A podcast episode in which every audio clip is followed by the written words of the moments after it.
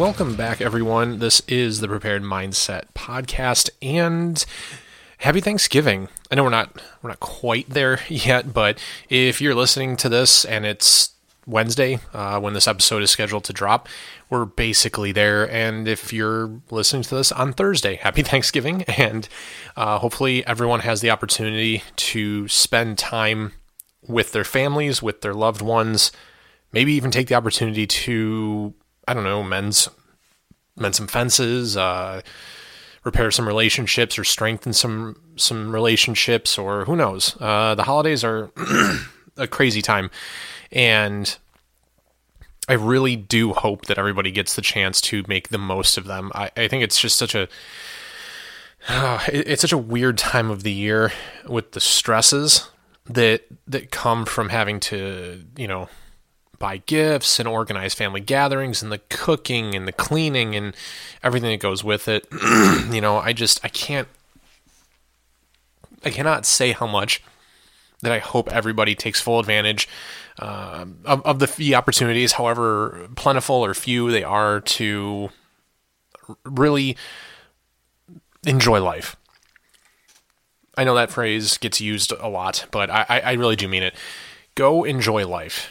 Uh, for whatever that whatever that means for you. If that's uh, going and playing football out in the yard on Thanksgiving, which is something we used to do when I was kids, or making an effort to, I don't know, stop at that extra relative's house on Thanksgiving, or, you know, down the line Christmas, or, or, or you know, make it to that Friendsgiving you were invited to, and you really don't know if you have the time. Uh, I just think that it's really important. We talk so much about the importance of building networks and things uh, in this community. It, it should be the same for all communities. So whether it's family and, or friends, people that shoot and prep with you, or or not, you know, I, I've never met anybody who couldn't use just one more friend. So uh, I, I hope it's a good time for everyone. Uh, I'm certainly looking forward to it as I as I sit here and record this. I, I do love the holidays. Uh, I'm not immune to the stresses at all, but I certainly do usually look forward to Christmas, especially uh, the music, the decorations. Just everyone happens to be in a in a good mood, and and hopefully, you know, we see things start to, to head back the way that they used to be. Uh, so if you're if you're listening to this, I, I hope you take the opportunity, if you're so inclined, to wish somebody a Merry Christmas. I know Happy Holidays is something that's really been pushed because of religious things and whatnot. And if you don't celebrate Christmas for whatever reason, I This is, it's not a dig. It's not a shot. I just, I miss having just total strangers say Merry Christmas. I, I don't know. It just makes me smile when you get to, you know, wish somebody Merry Christmas, or, or be nice to somebody, or make a donation, do something kind for somebody during the holidays. Uh, it's a time to be thankful. You know, we're, we're all very fortunate. We live in, you know, our great country, whatever you can say uh, or want to say about this country. Uh, you know, and those of you listening outside the U S, uh, you know, maybe it's similar, maybe it's different. I really don't know, but we're very fortunate. We're afforded a lot of opportunities here in the United States.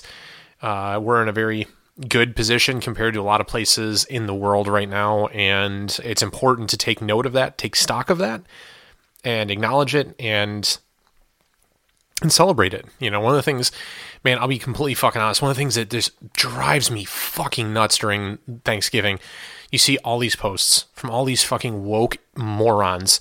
They want to tell everyone, don't post a picture of your plate of food. That's insensitive to poor people. Well, if they were that poor, they wouldn't have a phone and they wouldn't be able to see it.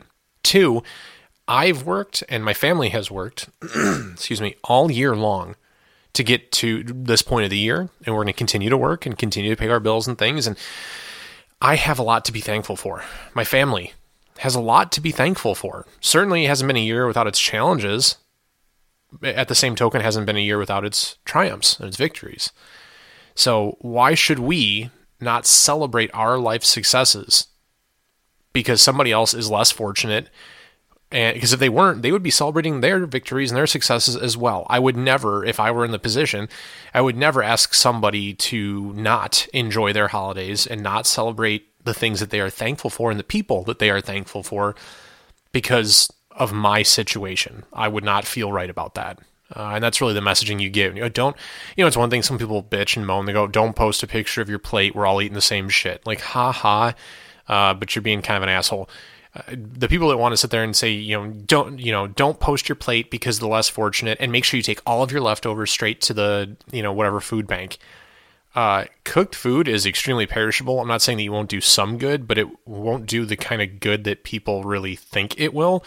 Um, and also I eat my leftovers. Uh, that's, that's food for and nourishment for my family. Not saying that I won't donate to any charities. I won't donate to food pantries, but, uh, yeah, I don't know. I just, I, I feel like I need to put that out there because that's become one of those things. People are, are led to believe that they should be embarrassed somehow, or they should be shunned for being thankful and for enjoying the bounty which they have striven for and worked for, and that their families have, have earned. So I will say one more time, I hope everybody has the opportunity and the chance to really sit down with family, sit down with friends, break bread, enjoy a meal, mend fences, do whatever you, you need to do, right?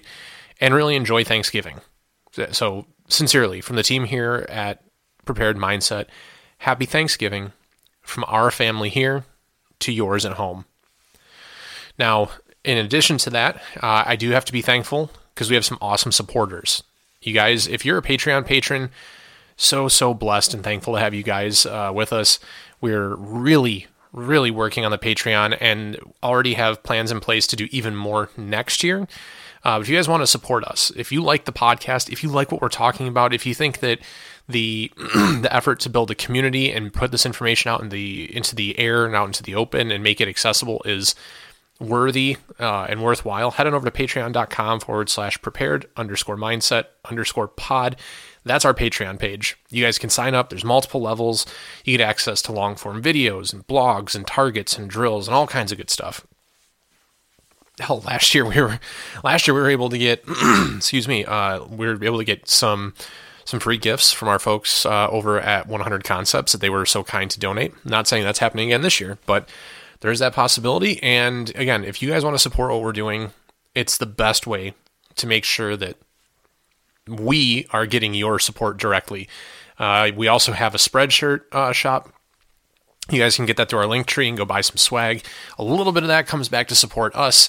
Uh, if you're so inclined to pick up some merch, rock the brand, rock the logo. Um, all of that supports us and everything that we're doing here. Again, to keep producing this content, to get better quality gear to produce said content with, uh, things like microphones, cameras, and mounts and arms and all kinds of other, you know, good stuff. So uh, very thankful for all the support we've had this year. It's been an incredible year, and I look forward to that episode in a couple weeks, where Josh and I get to sit down and reflect on everything that's happened this year and how we've gotten to this point, because it is always one of my favorite episodes.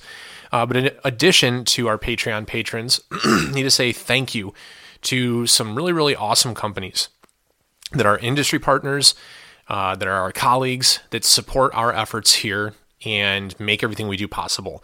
There's some outstanding folks, and if you're listening to this, and I hope you're not, you know, just skipping through the ad section, Black Friday is coming up, and if you guys are looking to get into some new gear, upgrade some existing gear, maybe get into some night vision or something, this is the best time of year to go ahead and get into it, to make those purchases and save yourself a little bit of money uh, and really just make things a little bit easier on your bank account. Excuse me, Jesus. Um, so with that, I'm going to say thank you first to Custom Night Vision.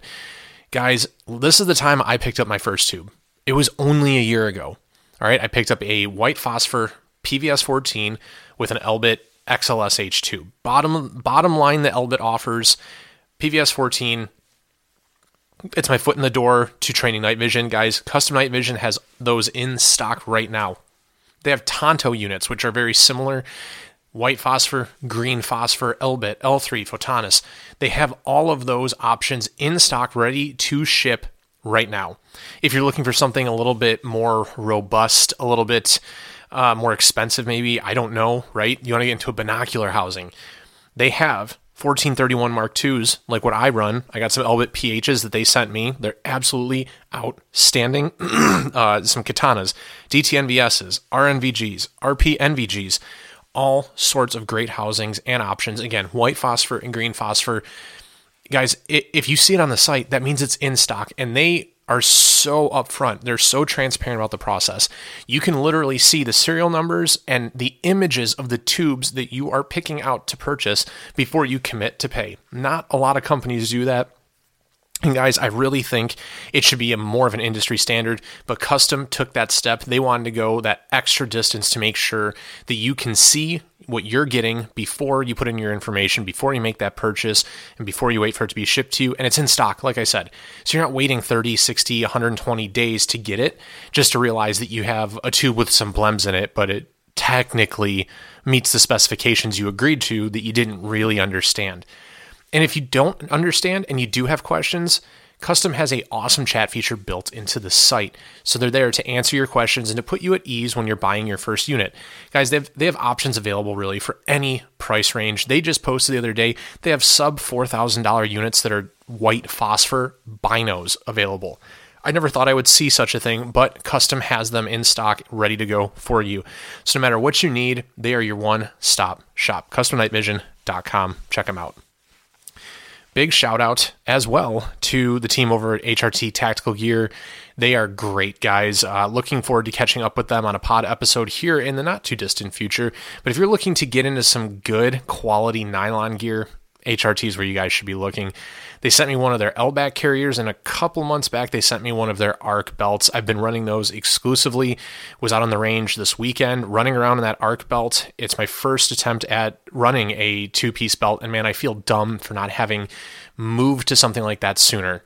The Tigris material that they use for the cummerbund on the Elbit and the entirety of the A R C belt, it's outstanding. It's super lightweight and incredibly rigid. I'm running their angled mag pouches and their rifle mag pouches, all their gear, guys. It's tip-top, made with incredible quality. You can head on over to H R T tactical gear dot com and check out all the gear they have, all of their placards, back panels, plate carriers. They have their full line of the A W S weapon lights. So whether you're just looking to get a light head or a full light body, those are all in stock, ready to go for you. They sell armor, they sell medical supplies, they have range supplies, and a whole ton more. You guys, again, it's H R T tactical gear dot com. Head on over to the website and support an absolutely fantastic company. And last, but certainly not the least here, is the team over at one hundred Concepts. And man, they really don't need an introduction. one hundred Concepts is absolutely killing the game with their products.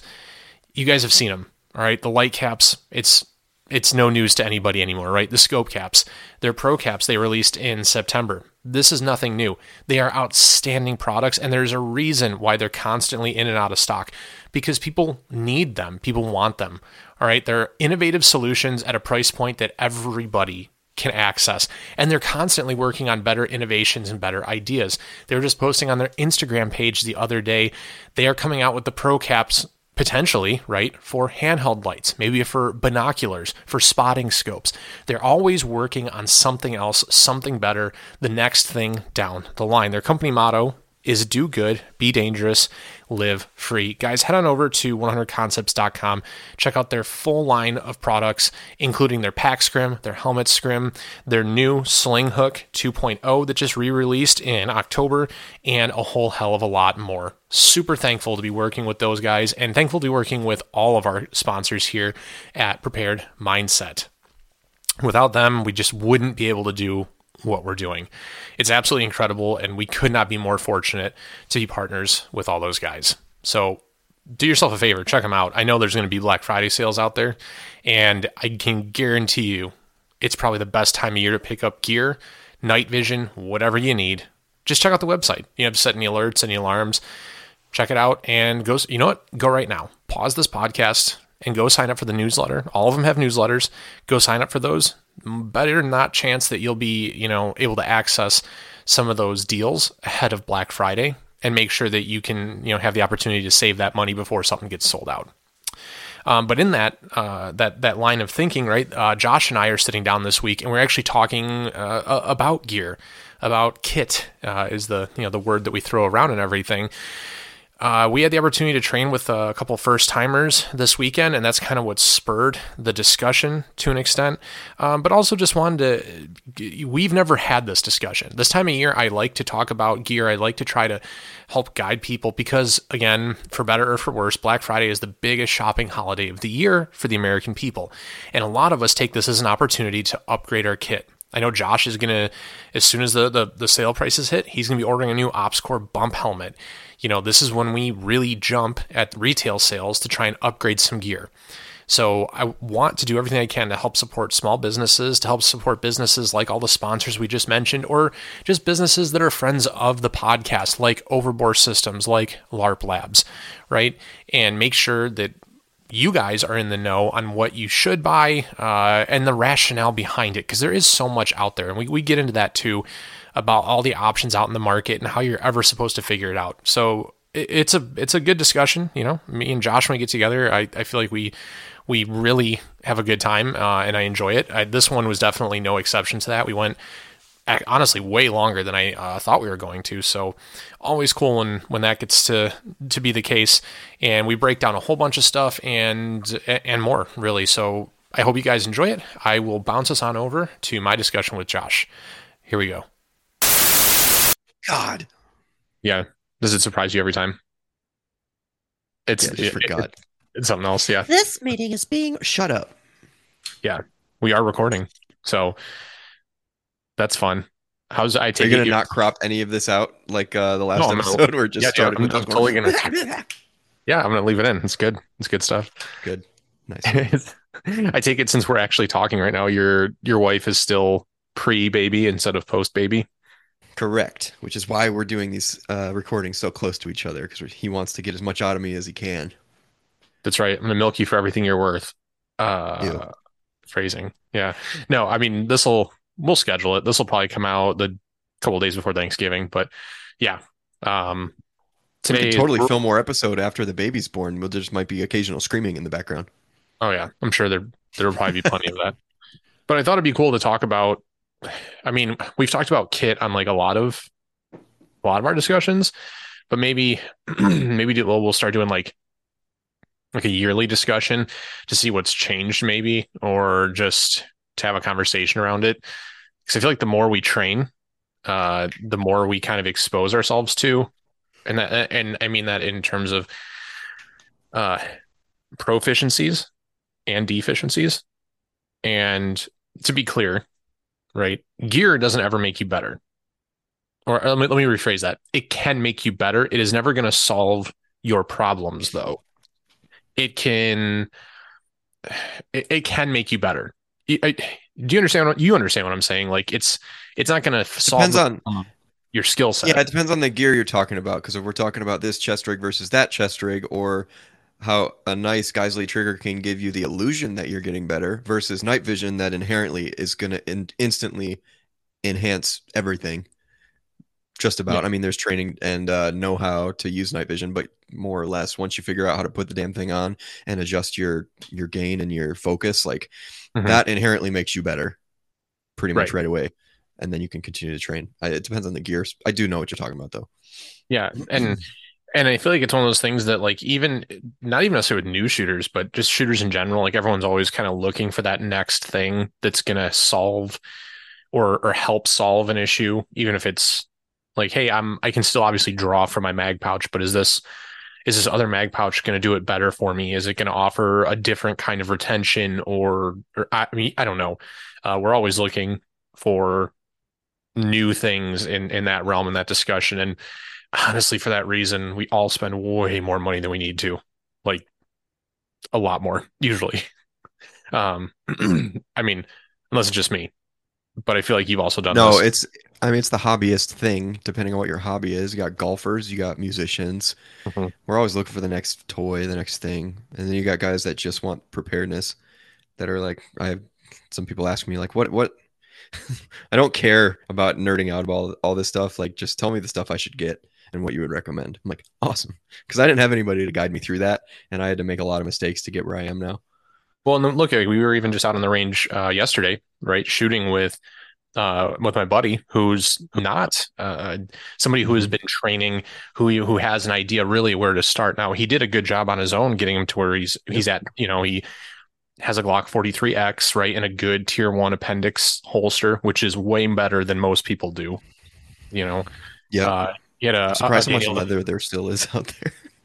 Dude, leather and nylon holsters, like leather holsters to me should be specifically reserved for like completely metal guns. Uh, that's just my personal opinion. Like if you're carrying a nineteen eleven or like an old school SIG, you know, a revolver. Even then though, like yeah. nineteen eleven, like I feel like Kydex is so much better for serious carry.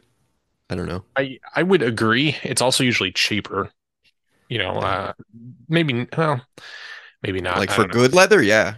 Good leather is yeah. expensive. Those, right. Especially those chest rig uh, leather holsters. But we got like, we got into things yesterday on the range, and, you know, one of the consistent things that was being brought up was, oh, I, I should get a belt. I should, you know, I don't know what, what belt to buy. I don't know what to run with. And maybe that's what like a starting point when people ask, I'll ask you, because I know I've talked about it before. When you have new friends that are trying to enter this space or are just trying to be more proficient with what they have, say they have a rifle, whatever level, and they have a handgun, yeah. What is your first recommendation? Well, you should, I mean, if you are, the, yeah, the C P L route, like if you just want to exercise your rights, like I want my guys to have a good uh, carry holster first. So like mm-hmm. my go-to is a T-Rex Arms. Um, and if they don't want a Sidecar rig, something that can put it at like three or four o'clock, again, their new Sidecar does that. Um, something inside the waistband.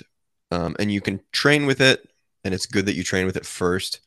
Um, like your buddy yesterday was out using his um, concealment rig with his rifle, and he had yeah. a pocket on his pants that worked w- better than a normal um, pants pocket to put a mag in, which was kind of cool. So like he was, you're able to get work done.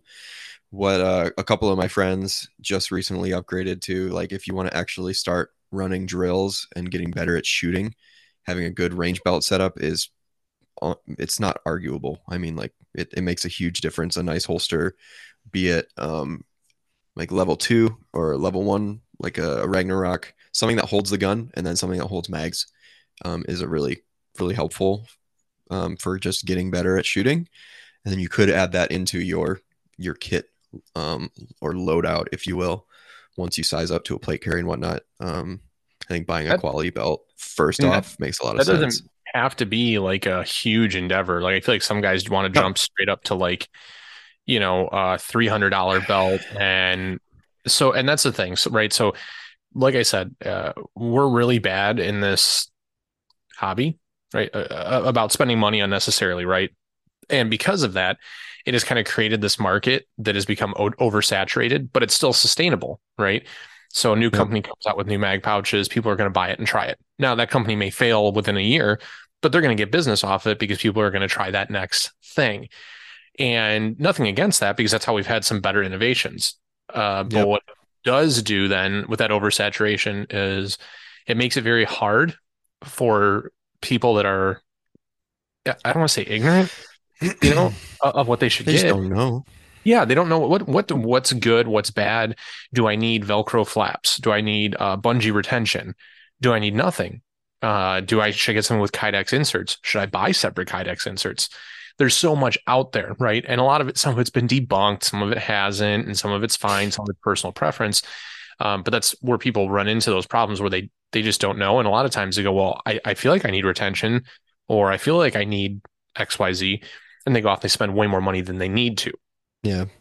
It's also this urge to like be different from everyone else, but in, in this sphere, it's so easy to just look around and see what everybody's using. Like if you, if you think about mag pouches, S-Tac's one of the first ones that comes to mind, because for the last five, ten years, everybody's been running Kiwis, and there's a bunch of variations of that now and some stuff that's gotten better. But like you can look around and see what everybody else is using, and I don't know, some guys mm-hmm. I know want to be different and then get an A K and then just stick out. Um, I mean, if that's what you have, then then you know, run it. But yeah, yeah. but they had the choice to get something uh-huh. normal. Something normal. This is relative. Um, the if you don't want to go the whole crazy war belt setup, um, I think a good baseline to just be able to run uh, flat range, get better at shooting. You are if you run a concealment holster, you should have a good belt, right? Mm-hmm. So a rigid belt. Um, or an elastic belt. Um, anyways, the iron side line from T-Rex I really like, where you get that outside the waistband holster. It's basically oh, a yeah. Ragnarok and a Sidecar had a baby. Can mm-hmm. wear that at three o'clock, and then they have mag attachments that you can put on your belt too. So that pistol mag, rifle mag, and you can wear your regular E D C belt setup and kind of kit it out like a range belt. Um, and that's pretty neat, and it's pretty cheap. Um, and it's and modular. There's some professional applications for that, but I'll be honest, I mean, if you're if you're somebody who's looking to get into training and like build your capability, those will not ever perform as well as like a dedicated built out belt, like a good two piece no, belt or something. It, it, it will do nothing more than just hold those things around yeah. your waist. Um, and they're more meant for concealment to wear a shirt right. over them. And they're much more civilian focused. Those aren't duty. That's not duty equipment. Um, it's, it's kind of cool that to me that it's actually just meant for everyday people. Mm-hmm. Um, and then it could be completely run underneath a coat or a jacket. Um, if you needed to, if twenty, if twenty twenty times were upon us ever again, where you I mean, wanted just a little bit more. Yeah, it's an option. I just, I think if you look at them side by side, you're, you're probably gonna get better. You're going to get a better oh, experience personally out of like, one hundred percent yeah, with a, with a, with a, with a general range belt and say a mid-ride Safari Land, you're going to have much better consistency mm-hmm. and gets the pistol further away from your body. So you're not fighting close clothing up close and all that. Um, I was just thinking like bare minimum, if you wanted to have good range time and be able to run drills with the rest of the guys, that would be something to look at, but investing in, um, a good Molly belt or two piece, there's a few different options there. I really like A W S has their two piece that I've been rocking for a couple years now. And then they have a cheap version that's like seventy-five bucks and it, it's a two piece belt. It just doesn't have all the laser cut Molly around it. So you could get that super rigid same belt with the same clip, and you could get, what are those? The uh, Tech locks. Um, yeah, the Tech locks, and get uh, mags, uh, Kydex mags that way, uh, mag pouches. And you are probably though simple. I mean, if you have to do it on a budget, that's that's a definitely a good solution. It sounds like, although just beware for anybody listening, like you're going to spend just as much, if not more, going the Tech lock solution because those things work really well. But they're also the Tech locks are like what fifteen bucks or something a piece, in addition to whatever the holster or mag attachment is.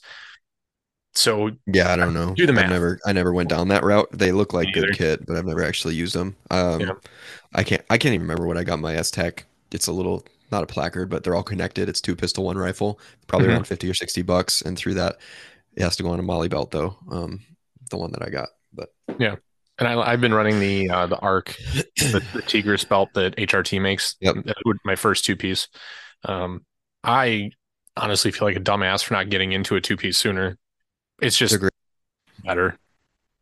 It's just I better. ran a Gen one Orion for a couple years before getting the A W S belt, and it's my second range belt that I hand off to a buddy that doesn't have mm-hmm. one, but I haven't yep. touched it since I got a two piece because there's just the the new the new Orions that you can buy from T-Rex are a lot better because they're more rigid, um, but they they both have different purposes. So for general, like I want this thing to not move and not budge and be super sturdy, like two piece mm-hmm. all the way.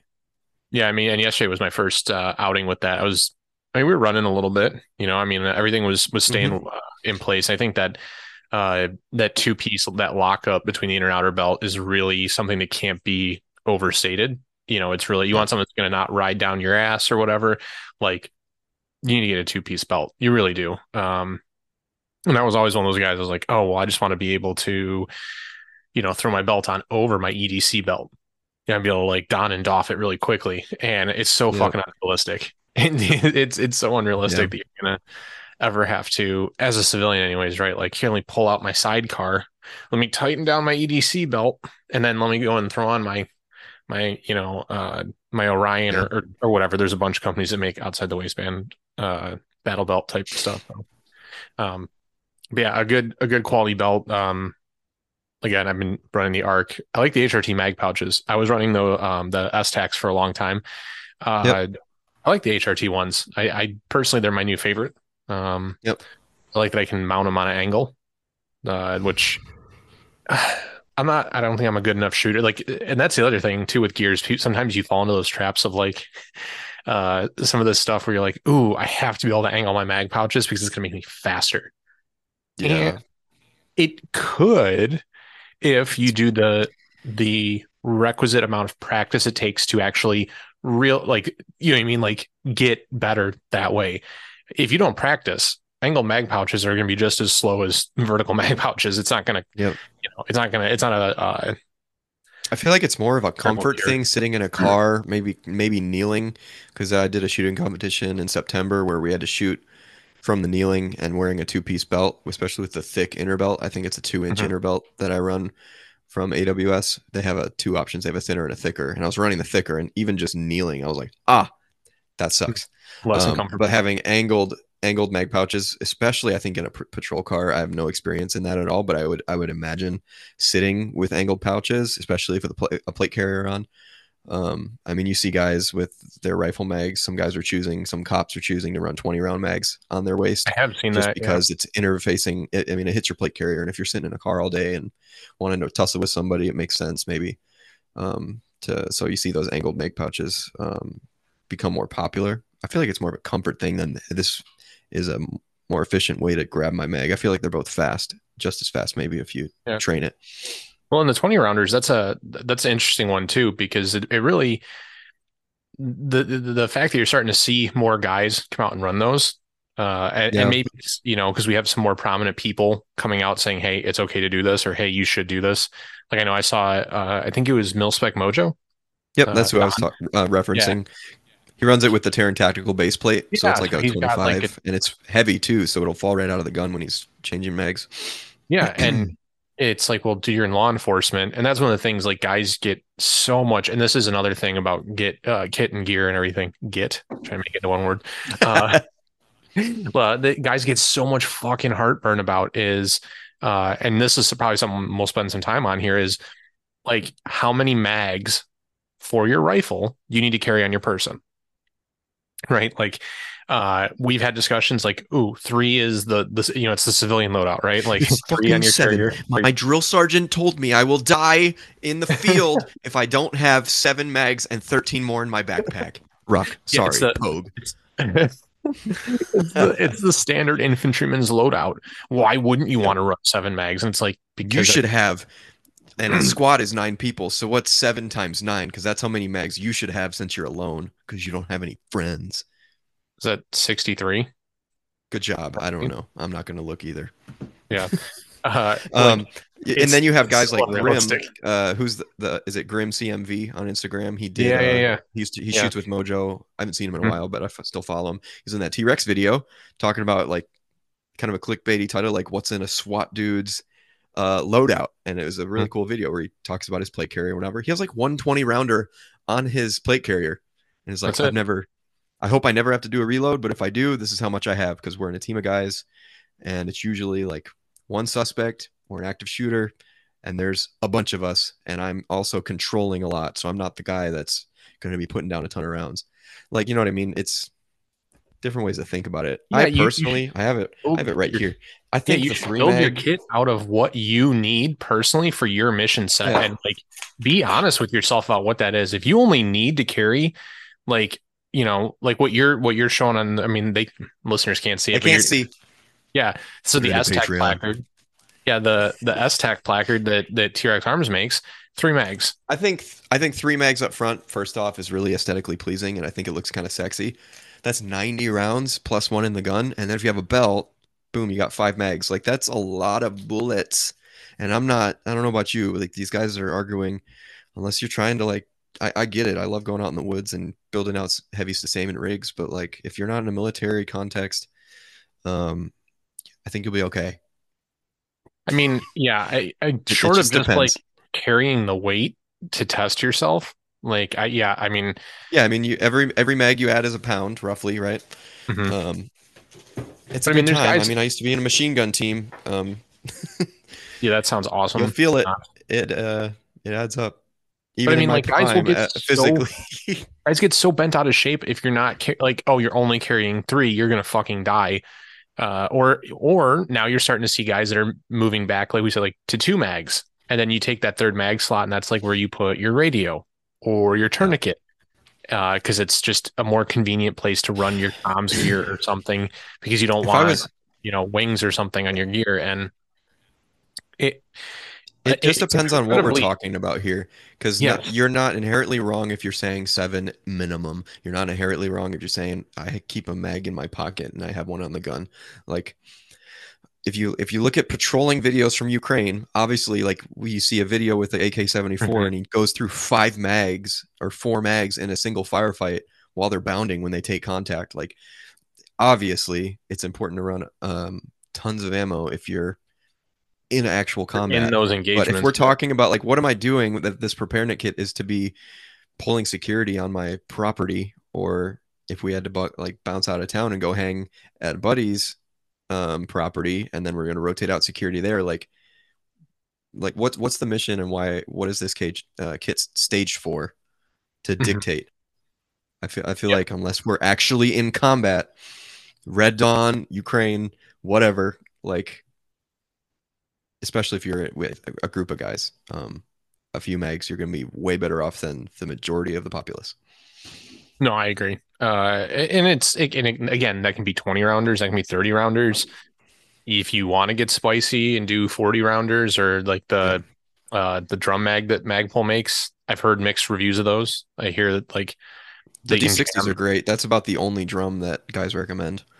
Um, it's just, the annoying thing is figuring out where to carry it. That's why the forty yeah. rounders are popular, because you can still run a shingle like this and have three forty round mags on you. Um, if I know ammo's expensive, but if you guys have the the the logistics, running a buddy team live fire lane um, with your group, you'll understand how fast you can go through ammo. It's also a training thing um, with experience on not blowing all of your ammo on first contact. Um, but I mean, it, it it's a thing. You see the videos all the time from Ukraine on dudes. Literally, like there's one that I saw where he went through four mags in one engagement. So yeah, it's all about context. And a lot of it is daydreaming and a little bit of fantasy. Um, I mean, here in the U S, think it's about realistically what, it's, what's it's, realistic it, and what makes sense. Yeah. And it, we're know. less likely than a lot of places in the world, most places in the world, to have that, Uh, that need. Yeah. Realistically. Now, I think it, I'm not, to be clear, I am not advocating for not running gear that you would have to, you would have to have in the event something like that kicked off. I'm not saying you shouldn't. Right. I'm just saying that you don't have to. Uh, and that's, you know, if you talk to people that actually know what they're doing, guys that are like doing operational things stateside. So your mm-hmm. high tempo L E teams, uh, some of the, you know, U S Marshals or some of the federal stuff, even whatever border patrol here with everything that's going on, BORTAC guys and everything, talk to them. And it, it's very interesting that you get a very diverse answer set depending, like um, the question, the question being how many magazines should I run is almost always met with, well, it depends on what you're trying to do, because a lot of guys, how much on, can you physically carry in, in your level of fitness? Well, and, also. and what are you doing? You know what I mean? Like yeah. for guys, uh, like I talk about this semi-frequently. I have these these in- interesting kinds of discussions with uh, Nine Banger, you know, with Brandon, and it, it's it's just funny. Like he's on a, I believe, anyways, he's in a, attached to an agency that, you know, he's he's pretty busy with work and stuff. And like, hey, here's my kit. I carry one extra mag. It just, it, you know what I mean? Like, it, and, and that's somebody who's doing those things that we are presumably training for, or, or similar to what we're training for. Uh, but he's actually doing it on a daily basis. Same with guys like Stuffs and Pews, right? That works with Orion Training Group. Hell, the guys from Orion Training Group who were all law enforcement for some period of time. Uh, yeah. I mean, the list goes on. There's tons of L E guys. You have a plate carrier staged in your house with a shingle on it with three mags loaded up front at all times. Um, especially, I mean, we saw that active shooter event years ago. I think it was twenty sixteen, seventeen in Texas, um, that the N R A instructor grabbed his A R and stopped the shooter. Basically, I, I remember, remember that, that one. Yeah. I can't remember I the remember guy's that. name. He was total G. He, like the friendliest community guy ever. Um, he would dress up as Santa around the holidays. Like that was the guy that stopped the shooter. Um, big white beard. And didn't have any mags loaded, so grabbed his A R. Thankfully, had an EOTech that was zeroed, but like grabbed a magazine and just grabbed a handful of loose training ammo and just started stacking mags after, and started running towards the church and uh, engaged the shooter when the shooter came outside to grab another rifle or something out of his car, and they had a gunfight, and he had didn't even have a full mag, um, and he was able to put some rounds in the guy, ended up driving away and crashing and off on himself. Like that, th- just to say, like, if he would have had one mag or two mags, let alone body armor and a, sh- a three mag placard up front, um, it could have been really different, and it might have saved time too. Um, well, and, I know and that's where twenty twenty, but there's things that we can look at and think about. Um, I think that's where kit like the like the T-Rex Ready Rig, which I know yeah. a lot of guys love and a lot of guys hate. I mean, different. I love the Ready Rig, whatever reasons and stuff. If it fits you, I think it's a great piece of kit, and they're cheap. So, especially yeah, if you're thinking about just running running uh, drills at the range, it's a nice way to just simply carry some ammo on you, mm-hmm. a little bit of medical, a radio, whatever. Yeah, um, and if you're somebody who doesn't want to go play out in the woods and really get into a built out chest rig, yes. They're great to take to classes. Like if you're going to take a carbine yep, class and you don't want to just shove your pants full of magazines and shit, it's a great, yeah. great rig to run. But you could just grab something like that. I mean, how Black Friday's coming up, probably get a pretty decent deal on it, and yeah. just have that staged with like two mags and maybe like, I don't make this like a giant ad for, for T-Rex, but like one of their med kits. It's kind of the way there. It's become, dude. Like they, yeah. their goal is to become a one-stop shop for equipping a prepared civilian, and mm-hmm. uh their their night vision needs some work, but they're pretty much there. I mean, they even started offering B C M uppers. It's pretty cool. Yeah, I mean, you can, and to be fair, there's like a lot of companies that you can go to for stuff like that. I'm just I've absolutely been looking around online. I know they have some of that stuff. H R T offers medical stuff as well. But if you have something small, something compact, where it's, and I say that because if it's small and compact, it's likely to be out of the way, but still, if it's designed well and it's something that's going to make you effective in that kind of scenario, it doesn't need to be a whole seven mag rig. Like what's the the fucking TAPS rig, you know, that that everybody's like, oh, that's the that's I can the, I think I can put ten mags in it without adding any pouches. I think if I, I don't have it close to me to grab, but there's two radio pouches on the outside that you could put mags in. So I think it's I think it's eight up front, mm-hmm. to uh, nine ten, and then you have an entire pal- panel of Molly to add more to if you wanted to add more. Yeah, that's not that's you don't need all of that. I mean, if you want to rock if on. I was in Ukraine, like it's a different yeah, story, I mean, right? Like, you know what I mean? Yeah, or if you're just uh, one of those weirdos that buys Condor everything and thinks that you just absolutely fucking have to fill, fill every, every uh, Molly panel. Yeah, I was there too. I did that. I, I mean, yeah, it's cool. Knock off. I, I get that you want to look for you want to look for for work, so to speak, with your kit. You want to find your deficiencies. You want to make sure you have everything you need and not like one yeah. thing more. The heart, the heart is there, right? Yeah. The intentions yeah, yeah. are there. It just but gets a little so, goofy at times. It's so fucked how poorly executed that, that mindset and mentality. T- like it, it just, it's so bad. Guys are like, oh, I have, usually those are the guys that end up with like the, uh, The, the two row mag uh, shingle on the front. So they're like six mags across the front, two deep. You know what I'm saying? I did that too. Yep. And that was my primary, like, the way I ran stuff in the military. And you got like and, the, uh, the going Velcro prone was flaps. Not fun. Yeah, exactly. You, you're like laying all over this shit. And like, there's some things you can add that can make you like mildly uncomfortable while going prone. And then there's stuff yeah. that like, hey, your, your chest is being supported by magazines. Like don't, yeah.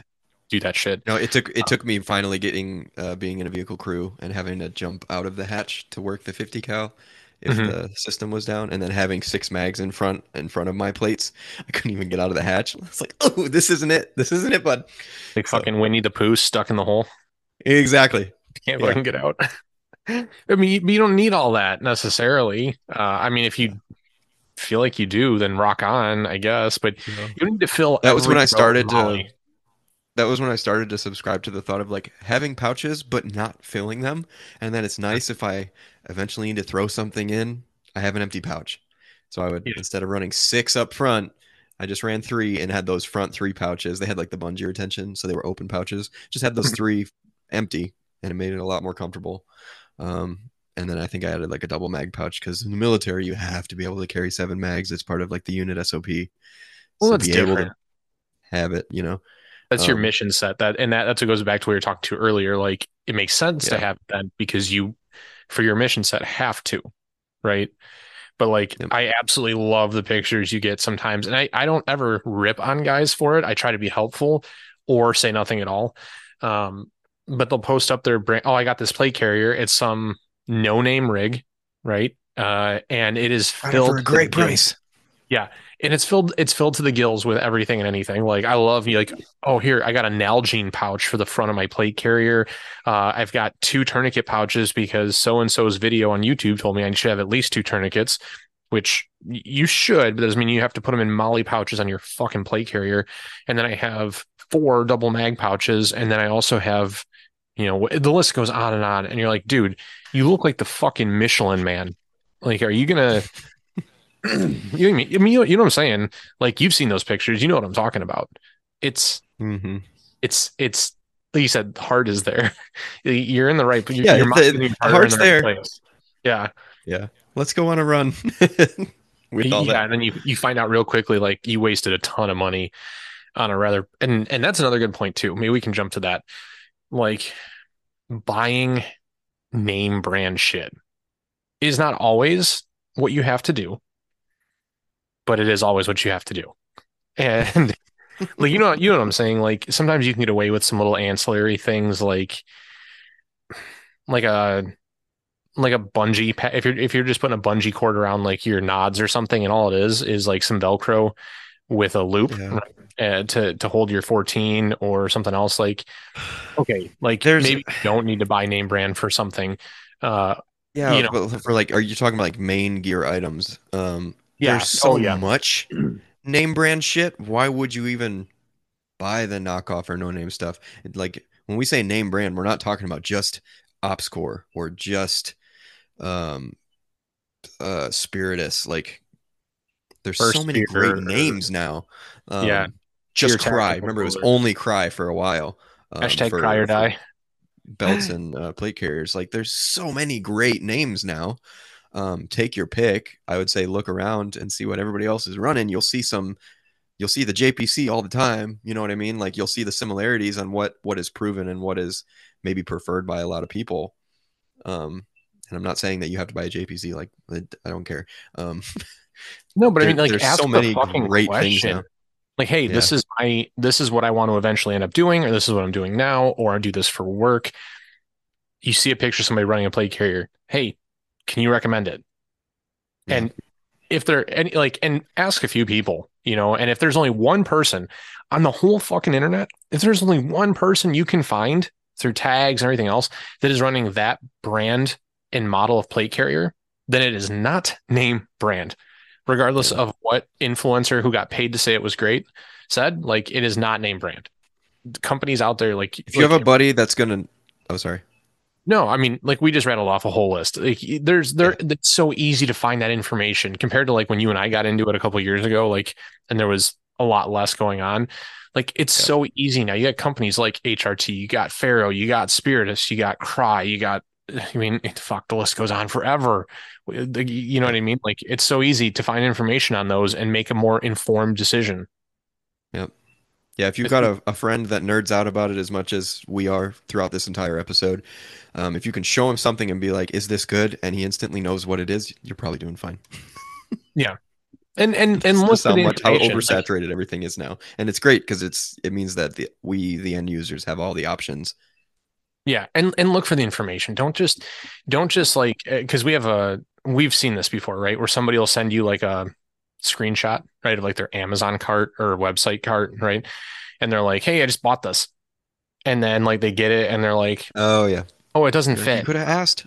And you're like, dude, asked. why why didn't you ask? Like, it, I mean, worst case, we're gonna say I have no idea, but at least you tried. Yeah. You know, like, and but you, you what I'm getting at is, you want to avoid spending money unnecessarily. Don't buy like a triple five five six shingle for your seven six two A K, and then you spent sixty-five dollars or whatever on it, and you get it, and you're all pumped up to go goon with the boys, and you can't because your mags don't fit in the fucking pouch. Now you have to sell your seven six two A K because those are dumb, and buy a five five six and be normal. It's buy a five five six A K, right? Yeah. Ah! That's where you're going with that, right? Yeah. Damn it, P S A. P S A, why do you have to be so based? Yeah. yeah. Uh, or, it's such uh, an abomination, but I did look at that five five six A K that takes Steiner A R mags, and for a yeah. second, just I was like, ooh, just for funsies. Yeah, yeah, just for funsies. I mean, it, it's so yeah. I mean, there, there's, there's nothing wrong with that, like, getting those fun things at all. And a, yeah. a lot of guys will get so passionate about wanting to tell you how wrong you are for buying that fun thing. Um, it's just that times are weird right now. And there's some priorities that if you're seriously considering and thinking about being a prepared, responsible person, um, there's some priorities that is important to like to us that, uh, yeah, to, to what you need to buy and how you should be spending your money and stuff. Like, yeah. I mean, especially with just how expensive everything is now. Like, yeah, I can't, you're trying, we're trying to look at how we're going to fund this next year's ammo in training. You know what I mean? Mm-hmm. Like, I mean, and yeah, I can't be looking at five, five, six A Ks right now. I'm trying to plan out my ammo budget for the next year. You know what I mean? Well, and, and, and you can, food and, you can do whatever yeah. you want, obviously. Like, yeah, absolutely. You're your own man, you make your own money. If it's going to make you happy, like, then, then do it. You know, if you really, if it's going to make that big a difference in your quality of life as an individual, uh, you know, then whatever, go for it. But yeah, to your point, like, you should prioritize your purchases. I think that the, after you kind of build out whatever rifle, uh, and then probably maybe even a handgun that you're, you're, you're going to train with, you know, and that doesn't mean you have to go out and get like special slide cuts and an optic cut and a compensator, and then your rifle has to have all the Gucci shit. If you want to, fine, you can. I know a lot of, actually it's, it's crazy how much it's changed. Most, most, uh, pistols that aren't Glock actually come with most of that stuff now. Like, they have, yeah. front, even Glock has the the front slide serrations. Uh, but if you're, if you bought like a Gen three Glock nineteen or Glock seventeen or something, you don't have to go out and get an optic cut for it. You can, that's a good idea, but you don't have to, you know, once your stuff's all squared away, then you start looking at what kind of equipment's really going to make you better, uh, more capable. Yeah. Um, you know, I, I mean, it, I, I think a belt is probably the first one to start with, really, like your first line gear. Um, and we talked about that, obviously. The next step is usually a plate carrier or a chest rig. Yeah. Would, now, okay, if someone was going to, let me ask you this, because this used to come up all the time, and it was like one of those things that it was just like a, like an Instagram trigger was the great discussion on plate carrier or chest rig and which one's better and why. And it really... It really You're going to shoot at somebody that's going to be shooting at you. What would you rather have? It's it's not even a question, right? We'd want armor. Um, yes. It's more expensive. So chest rigs are cheaper. What are we doing? Are we in the woods and we have to carry maps and compasses and batteries and all this equipment? Get a nicer chest rig. But it's kind of funny. What going into when we talked about what this topic of episode would be, I instantly thought of the Ready Rig probably being the best chest rig somebody could buy if they just want to hold stuff to their chest and they're not planning on going out in the woods and doing a bunch of sustainment stuff. Yeah. That's literally all it is. And it, besides that, I would say just save and get a plate carrier unless you really want to get a fully built out chest rig that you're going to be doing serious stuff with. If you're not sure about all that, yeah, get a Ready Rig. This is just me. Like, I kind of like to narrow it, narrow it down sometimes because I have friends that are like, stop being so vague. Like, tell me what I should buy. So like, get a Ready Rig or save and get an A C one or equivalent slick plate carrier. I think for civilian slick plate carriers um, make a lot of sense. Obviously, there's pros and cons to both, getting a nice built up carrier or not. Um, mm-hmm. But I mean, and in that's almost a, that's all important... of the instances, I'd rather have armor on my chest if I was going to be using the rifle that I train with. So right. No, and that's an important that's distinction. Too. Like, if you are somebody who you are fortunate enough to train with a group of guys, maybe your your cumulative group knowledge is not very high, but you're all very dedicated, which could happen. Uh, it seems somewhat unlikely, but uh, it, it, it could happen. Um, then maybe it makes more sense to get into a plate carrier that's a little bit more structure um, based. You know, there's mm-hmm. quite a few out there that will uh, obviously.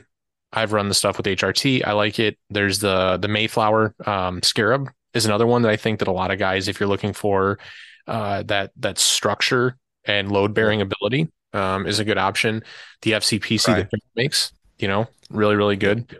Um, there, there's a lot of options out there for that. But one and that's something that a lot of guys have questions on because they see it in video games, they see it all over the place. Like, do I need all that shit on my back? Do I need back panels? Do I need banger pouches? Do I need breacher tools? And if you're asking the question, what's it all for? You, you probably, probably don't, need, don't it. need it. You've not come you've not come across the scenario in your own training yeah. where that that need has to be addressed. Now that that could be a training issue, possibly, probably not. I'm going to say probably yeah. not. For standard civilians, like we don't really, and again, I don't want to say you don't need to know how to do breaching and stuff, but like, it's just not something that we as civilians have access to good ways to train on it. Um, and also you could probably do a lot more harm than good if you want to do makeshift explosive breaching as a civilian. I think that's something you should probably don't, don't do that, especially because like anything that becomes cool on Instagram automatically ends up in Instagram photos at like weird places like gas stations and stuff. So like, don't be the guy that tried to explosive breach the rear door of your K F C or something, and now you're in prison because you're a dumbass. Um, I mean, I like those secret herbs and spices too, but it, it, it ain't worth it. Um, it. What's more effective if you are a singleton or somebody who just doesn't know, a slit carrier with no back panel and a and a decent backpack and a fucking backpack. Yeah, and doesn't it doesn't, doesn't have to be a one. It depends one, on yeah. what you're doing. If, if you're, you're fucking Jan Sport, in yeah. it, grab your kid's goddamn backpack from school and put it in your, you know what I mean? Yeah, the um, next time we see these uh, peaceful protests after the election, we'll see somebody running around in a fucking slit carrier with no placard and a fucking Dora the Explorer backpack. Yeah, so, dude, hell yeah. Internet yeah. drip. Like, I, I mean, we did I it. We did from, it. We I, did I, it. I come from right. a bottom barrel fucking grunt background, and the only thing we ever put in our assault packs was mission essential, like we're getting out, dismounting from our strikers, and we're going to an O P. So bring your Whoobie, a raincoat, and water, and extra ammo. Like you're you're not you don't want to fill it with a bunch of bullshit. Maybe maybe a um, a stripped M R E or something. Like yeah, stuff that you would would put on your carrier if you could, uh, but can't put in your back. Um, and then the cool thing about a backpack is uh, you can get to it yourself. Off. Yeah, yeah. You take it off and open it, which is cool. Without yeah, having I mean, to take your plate carrier. As cool as the back panels look, they don't actually help you if you don't have at least one other guy with you, because you can't reach it yourself. And uh, as regular people that we're not getting all this stuff issued to us, they're freaking expensive for what they are. Especially if we're uh, really going to yeah. build it out with a bunch of different pouches and all that. Like they're they're cool. Um, I personally just don't. I, I I'm down to have my mind changed, but like I'm cool with the backpack. Yeah. As well, and, and for anybody thinking that, you're like, yeah, well, haha, I'm going to run some bolt cutters all fucking Ninja Turtle style over my shoulder. Well, I challenge you to get that back in that uh, scabbard or sheath or whatever you're putting those bolt cutters into. Getting them out is not always the problem, but stowing it correctly is.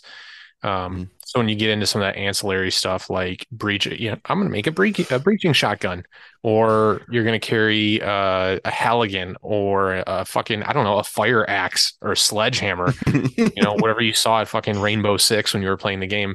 Um, it, it's, it, it is all well and good. Uh, but keep in mind that video games, while being a great representation of some things, are oftentimes completely unrealistic for real world application. Like, You, you know, for law enforcement teams, yeah, they may carry a sledge, and by carry, I mean carry up to the door, knock the fucking door open, and then drop it.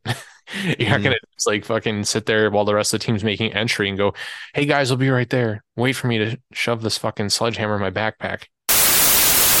I want to interrupt this episode to tell you guys all about our friends over at Ben Franklin Range. Guys, you've heard our episodes, you've heard our discussions, you've heard it mentioned on social media. The facility at Ben Franklin is absolutely top-notch. They're located out in Templeton, Pennsylvania. And guys, this is a one-stop shop. They have twelve hundred acres of land. So whether you want to go practice some overlanding and do some off-roading, or you're looking for a facility to host a C Q B class, they have a shoot house. You're looking for a place to host a shooting course. They have not one, but two turf ranges. Maybe you want to stretch out, you want to reach out to distance. They have an absolutely outstanding long distance, actually unknown distance range that is available for rent. You guys can head over to their website at ben franklin range dot com for more information, and you can reach out and contact the team there at B F R via email at info at ben franklin range dot com, or give them a call, four one two, four three nine, eight seven five one. Guys, it's an absolutely outstanding facility. Cannot recommend them enough. Now let's get back to this week's discussion. But again, yeah, right, no thanks. I don't. I wouldn't want to walk around with that on my back, anyways. Yeah, it's it's less than unless ideal. It was my job, which it's not. So backpack. It, yeah. yeah, we both have nice, cushy civilian jobs that uh, don't require such uh, tools.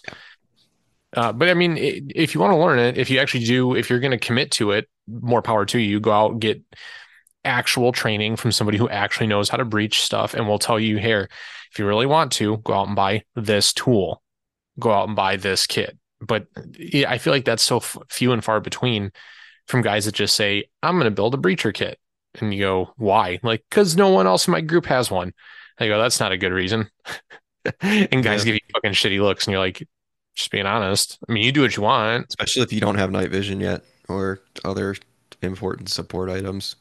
And you're going straight and, to something like that. And that's one that, like, dude, I was so on that page. I was so on the I don't need night vision page for, man, a long fucking time. Talking about saving money. So already guys would be like, oh, great. They're talking about night vision. Yeah. Um, I brought this out to trigger Good. you.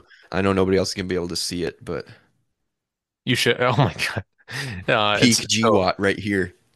Yeah. This is the only thing from the G W A T. Like, everybody drools over G W A T things on the internet, except, except for, for the conventional infantry A C H. nobody, nobody likes the helmet. The giant are bucket. Sure? Are you sure that's straight out of G W A T? It looks more like it's straight this out is... of fucking Desert Storm. Like, it's, it's about the same tech.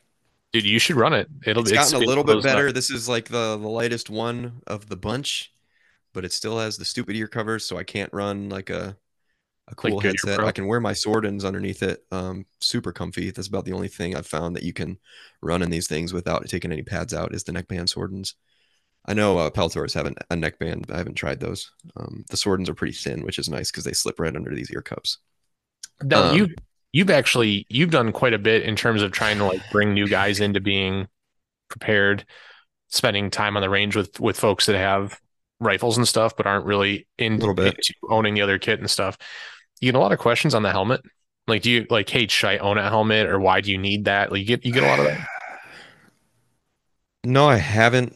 Uh, besides like my guys that know that I have night vision, um, it will come up. Now that I am about to have a really nice Ear Pro comms helmet setup for training with you guys, I might play around with it more at the range just to get the feel for it. And that yeah. might open up some more discussion.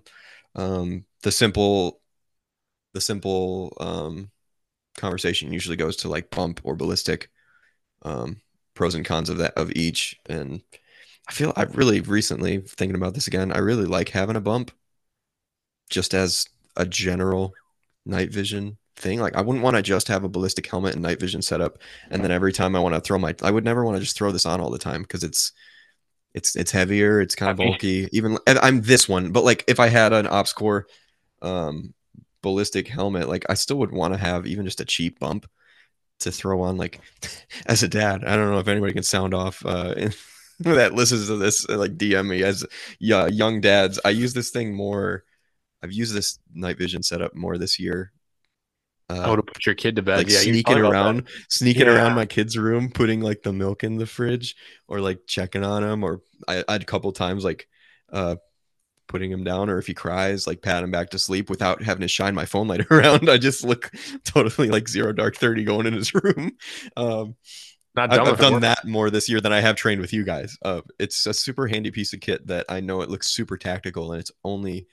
Um, guys think military when they see night vision, but it's becoming, it's going to very quickly these next few years become so normal um, in everyday life. And especially like, I think agriculture and farming and just if you have property, it really makes sense. But yeah, it's, and guys get, I mean, one of my favorite arguments that I see online, uh, a lot on, on Facebook, on some like the night vision groups and stuff like that, or even some gear groups. I actually just left one because it was just so fucking toxic. I couldn't stand it anymore.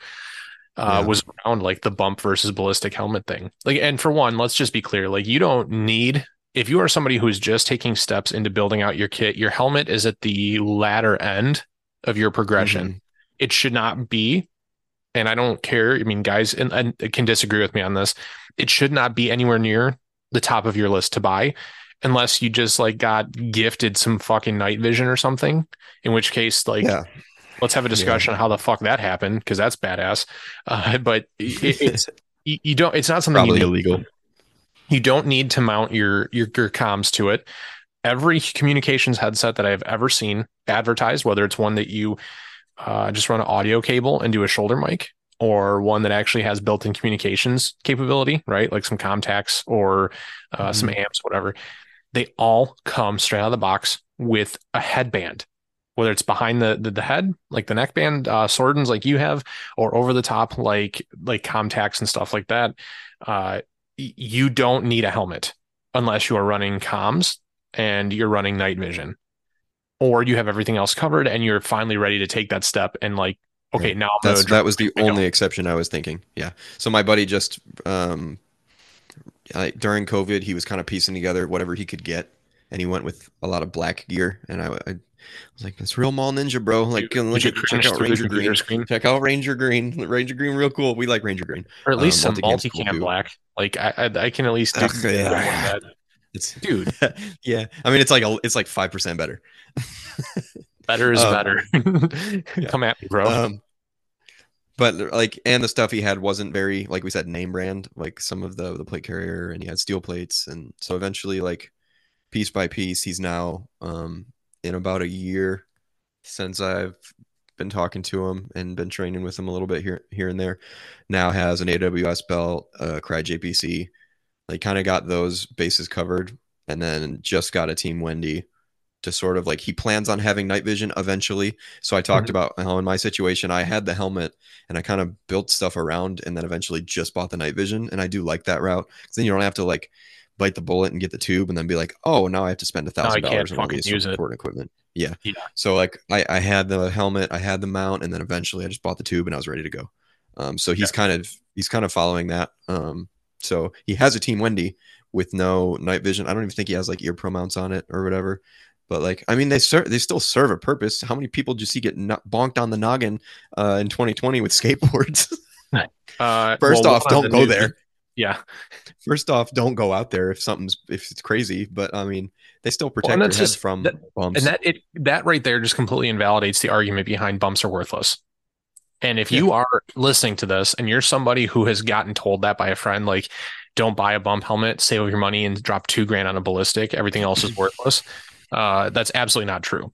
Bump helmets are just impact helmets. So here's the thing. And nice um, ones will really protect your head. They're yeah, way I mean, better you, than like bike helmets, been a Team Wendy or an Ops Core.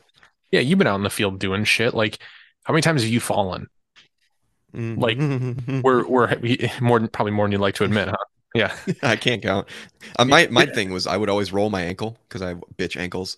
Um, I had like an injury, two injuries as a kid when I was like two years old, and then one when I was like thirteen to my right ankle. So every time I was in the field, there was at least one point where I rolled my ankle, and all my friends would laugh at me because like, oh, there it is. um, Even you, you, you lay, want lace your boots up nice and tight. You um, want something on your head yeah, um, so that when you fall, you're not bashing your, your dome against a rock or a sharp broken yeah. tree branch or whatever. My sister's boyfriend got a concussion damn near because we were running around outside one summer. um I forget where we were. We were just playing outside, but he ran into a playset and smashed his forehead into this little tiny playset. Like, nice.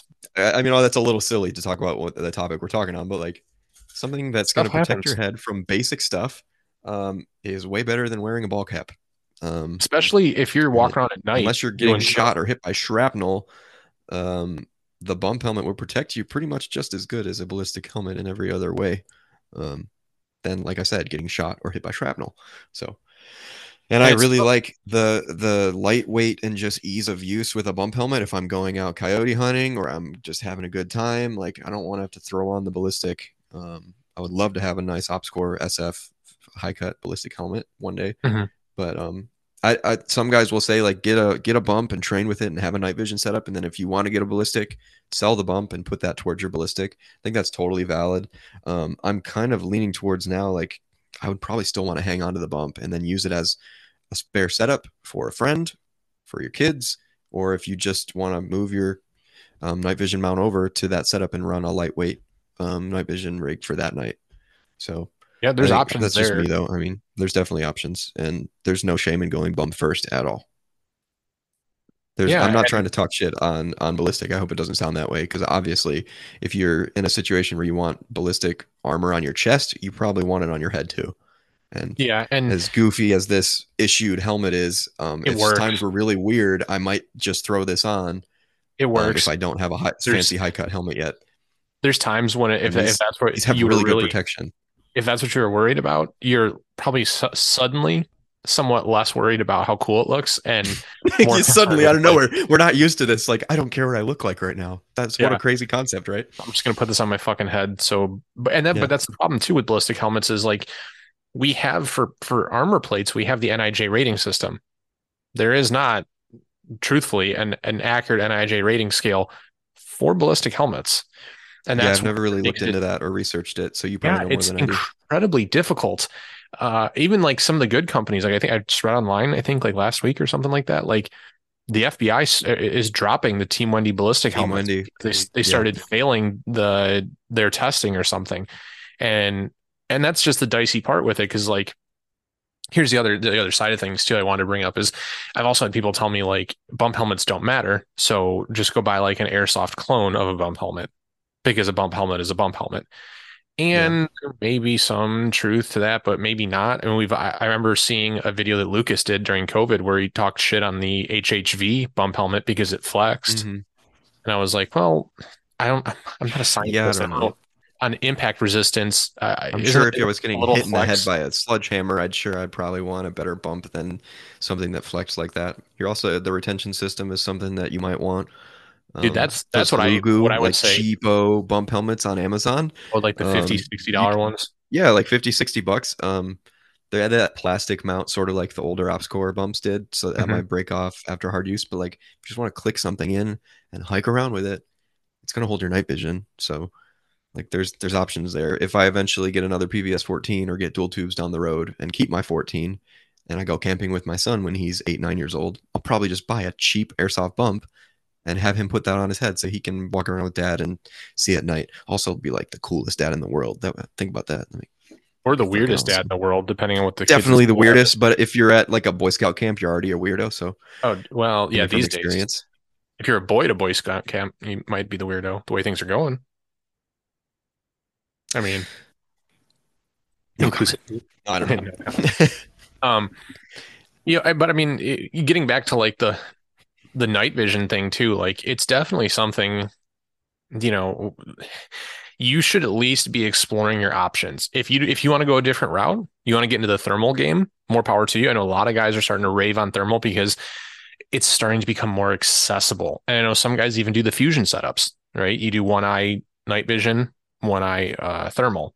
I've also heard yeah. that shit can make you fucking sick as a dog and you puking your guts up. But yeah, yeah I, I've it, got it, a little bit of time under stuff like that. I would right now, which could change if in the future, but right now I would err on the side of just having a thermal in my pocket or around my neck that I can pick up real quick, scan and put down. Because the only thermal I've used like on the body, we're walking around, I had P S Q twenties on active duty. So you'd have onboard thermal in your like mono night vision. So you just click it oh. on, scan and turn it off. So it'd be the same thing, but I'm, I'm not wearing it on my head. I can just mm-hmm. lift it, put it away. Um, I know Grand Thumb had one pretty high spec thermal unit that he was running at an airsoft milsim event that Micah and administrative results, they were all saying it was like they had wall hacks on. It was just cheating because he was able to just be like, yep, team's out there. And then they just patrolled in and ambushed all of them. Like just the simple fact of being able to lift it up and have even more of a superpower than night vision and then put it away. Yeah. I feel like you should get nods first though, regardless, because how are you going to be able to patrol around and walk around? You're just going to have your hand and follow the guy in front of you that does have night vision, I guess. But that um, does make it tough being, from a training perspective. Actually being at, yeah. I mean, like the majority of people don't have night vision. So we did uh, on our summer training this last fourth of July, we did a little night movement and one of the guys didn't have night vision. So we made it a point to, instead of just being like, you can't come because you don't have night vision, loser. That's right. Like, loser. Realizing the majority of people don't have nods. So we should probably practice actually moving at night with people that don't have night vision. So we mm-hmm. modified our um, staggered column um, formation to just have the the guy alone and afraid that couldn't see in the middle of the formation. So it kind of was up to the rear security guy to make sure we didn't lose him.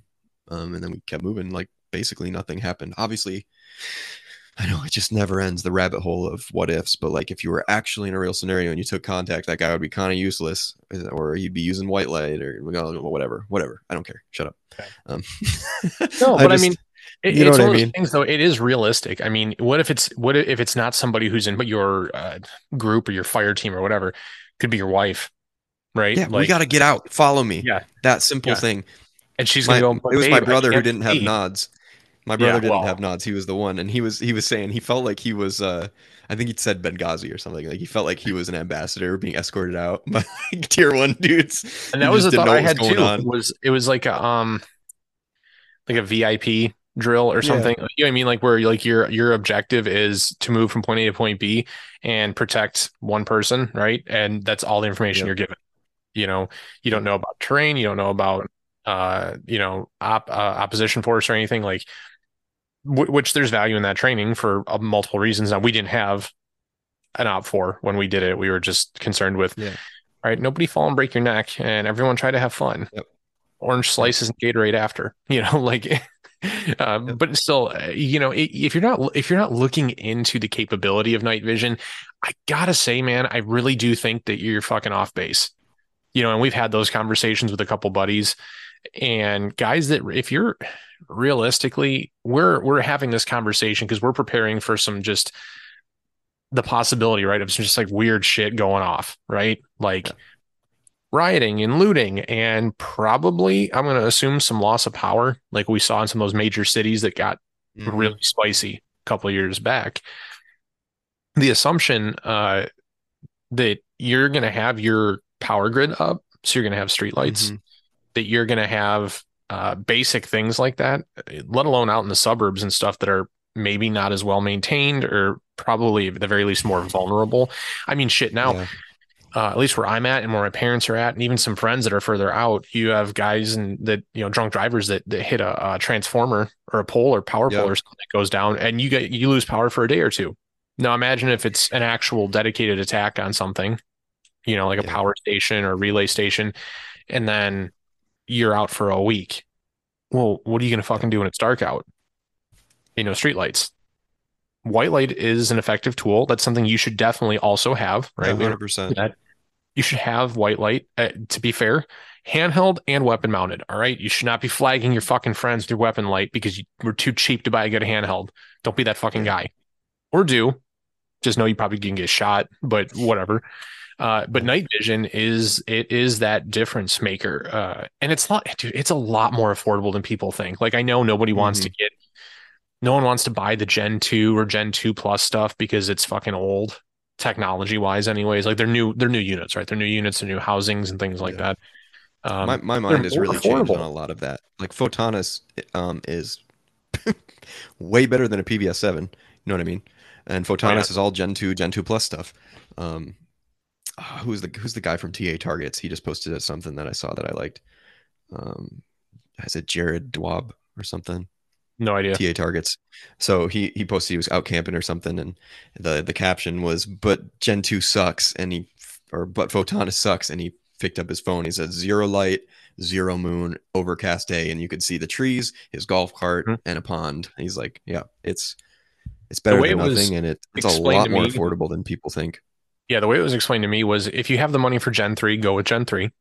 If yeah, you don't, Gen two plus is going to be good. And now just understand that you're like the biggest, the biggest detractor that was explained to me was, was out to distance. So anything like mm-hmm. fifty, seventy-five yards and in, you're going to be okay with the Gen two plus. Anything past that, you're going to start having issues. And I don't know the science behind that. And I could be totally fucking wrong, but yeah. Like being able to see in the matter dark. Of you saving for two, three more months, I would say save and just get Gen three. But mm-hmm. um, just t- using the excuse of, oh, it's too expensive. Uh, one of my best friends, all like same exact thing was like, uh, it's night vision. I'm never going to have it. Thing. I mean, we talked about last episode how you were just like, a suppressor? I don't need it. Never going to have it. Night yeah, vision. He was like, it's just too expensive. I was like, I'm, I'm looking at tax swap right now and I can see a P V S fourteen, green P V S fourteen for eighteen hundred dollars. He was like, wait, what? Oh, yeah. He thought it was dual tube money for a single tube, basically. Well, and the cool um, thing now, no, though, too, is three grand, two grand. We're not, we're not in a, the U S isn't officially in a global conflict right now, so we don't have these large contracts for tubes, right? So yeah. Gen three stuff's getting more expensive. It's getting a little harder to come by. So you're starting to see more people jump at that Gen two plus and stuff like that. I mean, uh, we found Custom has Gen two white phosphor. Their new duals. Yeah, it's a dual. It's a dual tube setup for like thirty-nine hundred dollars or four grand for dual tubes, white phosphor. They're just Gen two. So you're going to have some performance limitation. It's better than nothing. And I, I, I don't often, one hundred percent. I don't often look at the better than nothing as a justification for some things like, right. you know, we were saying, you know, buy name brand uh, nylon gear and stuff. And you get those guys that'll buy the off brand shit off Amazon and go, well, it's better than nothing. And my response yeah. is usually until it's not, because the fucking stitching is going to rip and it's going to fall apart and it's going to be out of spec and you're going to have a really bad fucking time. But with night yeah. vision, I feel like as long as you're buying from a reputable company that's selling, that's going to obviously then sell reputable tubes and housings, dude, you're already uh, way ahead of the competition when you're making the commitment to get into, into night vision, whether it's a single tube or a dual tube. I guess you could get a P V S seven, which for anybody who doesn't know, that's the one from like the early nineties where it takes two eyeballs and converts it into like a one tube, like a Cyclops type deal, which a lot of guys want because they think that it's going to save them money and they're not going to look as dopey. Um, you're actually going to look worse, like sport, unless you're running like Josh's uh, G W A T A C H gotta, helmet. You got to um, use the big old A C H helmet to. Yeah, then then you'll, you'll just you'll just look period correct, and guys will be like, "Oh, okay, so you fuck with the early shit, got it." Uh, and to be fair, there's some guys out there. There are a He'll few still guys. Shoot you in pitch black darkness with a laser that you couldn't see if you don't have anything. That's also true. That is also true. I mean, there's guys out there. There's a couple companies, not many, where you can actually get a Gen three tube like Frankenstein into a P V S seven housing. Don't ask me why you would do it, but I know it's possible. Um, I, yeah, the, I, I mean, I've never looked through a P V S seven or seen one. I've never looked through a P V S seven or seen one in person, but I feel like we're at the point now in twenty twenty-three, like there's no reason to really go below a fourteen. No, so. I mean, because who makes them? Like A G M that makes that commercial grade shit. Um, yeah, I don't know. It's it, you really just, unless you're getting it for a sick deal and it actually is a surplus unit. And it runs, and you know the person that's selling it, and you know you're getting. I saw a good dude on. There's a dude on Reddit that got a set at a garage sale for like thirty bucks because the person didn't know what it was. Seriously, like, obvi- obviously, that's what we would call a good deal for P V S sevens. For but I would bucks. not Google and seek out a P V S seven system no. when there's well, an abundance of P V S fourteens being made so by every major manufacturer. You're limited by the performance of the tube that's in the housing. The housing itself is suboptimal because it has an even narrower field of view. But then you're also limited to your mounting systems because I'm pretty sure it yeah. would only work with like a Rhino mount or one of the bayonet style mounts. It won't work with a, a like a Wilcox G twenty-four, like any of the modern mounting systems we see. G twenty-fours from Wilcox, the, mm-hmm. uh, the lightweight one that you and I both run from Argus. Uh, there's a couple other ones, but.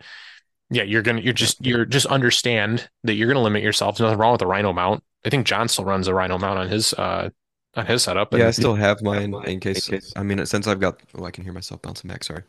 Um, since I got the noise footers J arm, like I haven't needed to, but I still have my old Rhino. Like they work. You can usually get them for like fifty bucks online.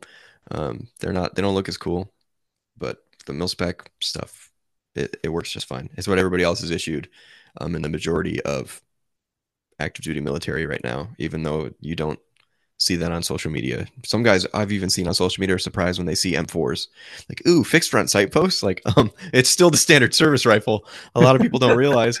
Um, you yeah, still have plastic J-arms it's and not, uh, Rhino mounts. None of that stuff is that big of a detractor. Like, it, no. yes, there is better shit out there. Uh, it's not but, free-floated, but like we're talking about combat accuracy.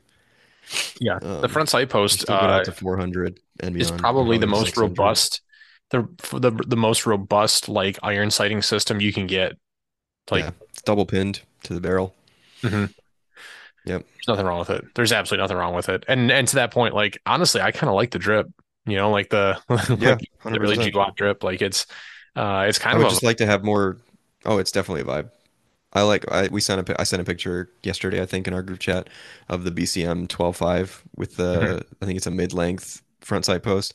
Yeah. Like I don't like the I don't prefer the M four carbine length quad rail just because you don't get that much length out of running a laser. You're kind of limited.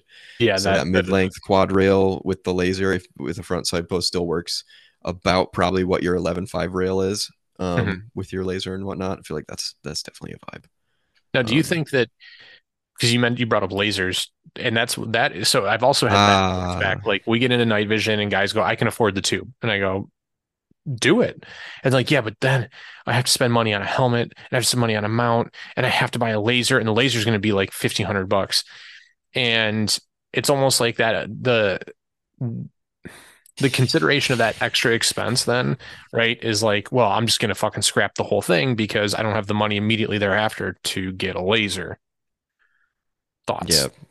First off, buy it in pieces unless you want to just go all out. We have one of our guys that's buying his um, relative, like a whole night vision setup all at once. Like, if you can do it, cool. Yeah. Um, you probably already have a rifle with a red dot on it, I would go to guess. Um, and if you have like an L P V O, you can do a top mounted red dot. Um, night, night vision, good to walk around and see. Rifle with a red dot, you could still shoot through your night vision. I would look at getting a Surefire Vampire or an Arasaka I R head or something, so you can shine a light around if you don't want to get a laser right away. And then you could get a laser.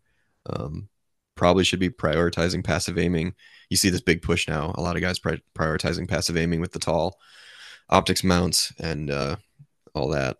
Um, and it makes sense. Depends on where you live. I mean, there's there's not a lot of people out this way that run night vision yet, to where it's like, if you have a laser on your gun, you're going to die. It's not like in Ukraine where I wouldn't be shining my laser around because everybody's got night vision.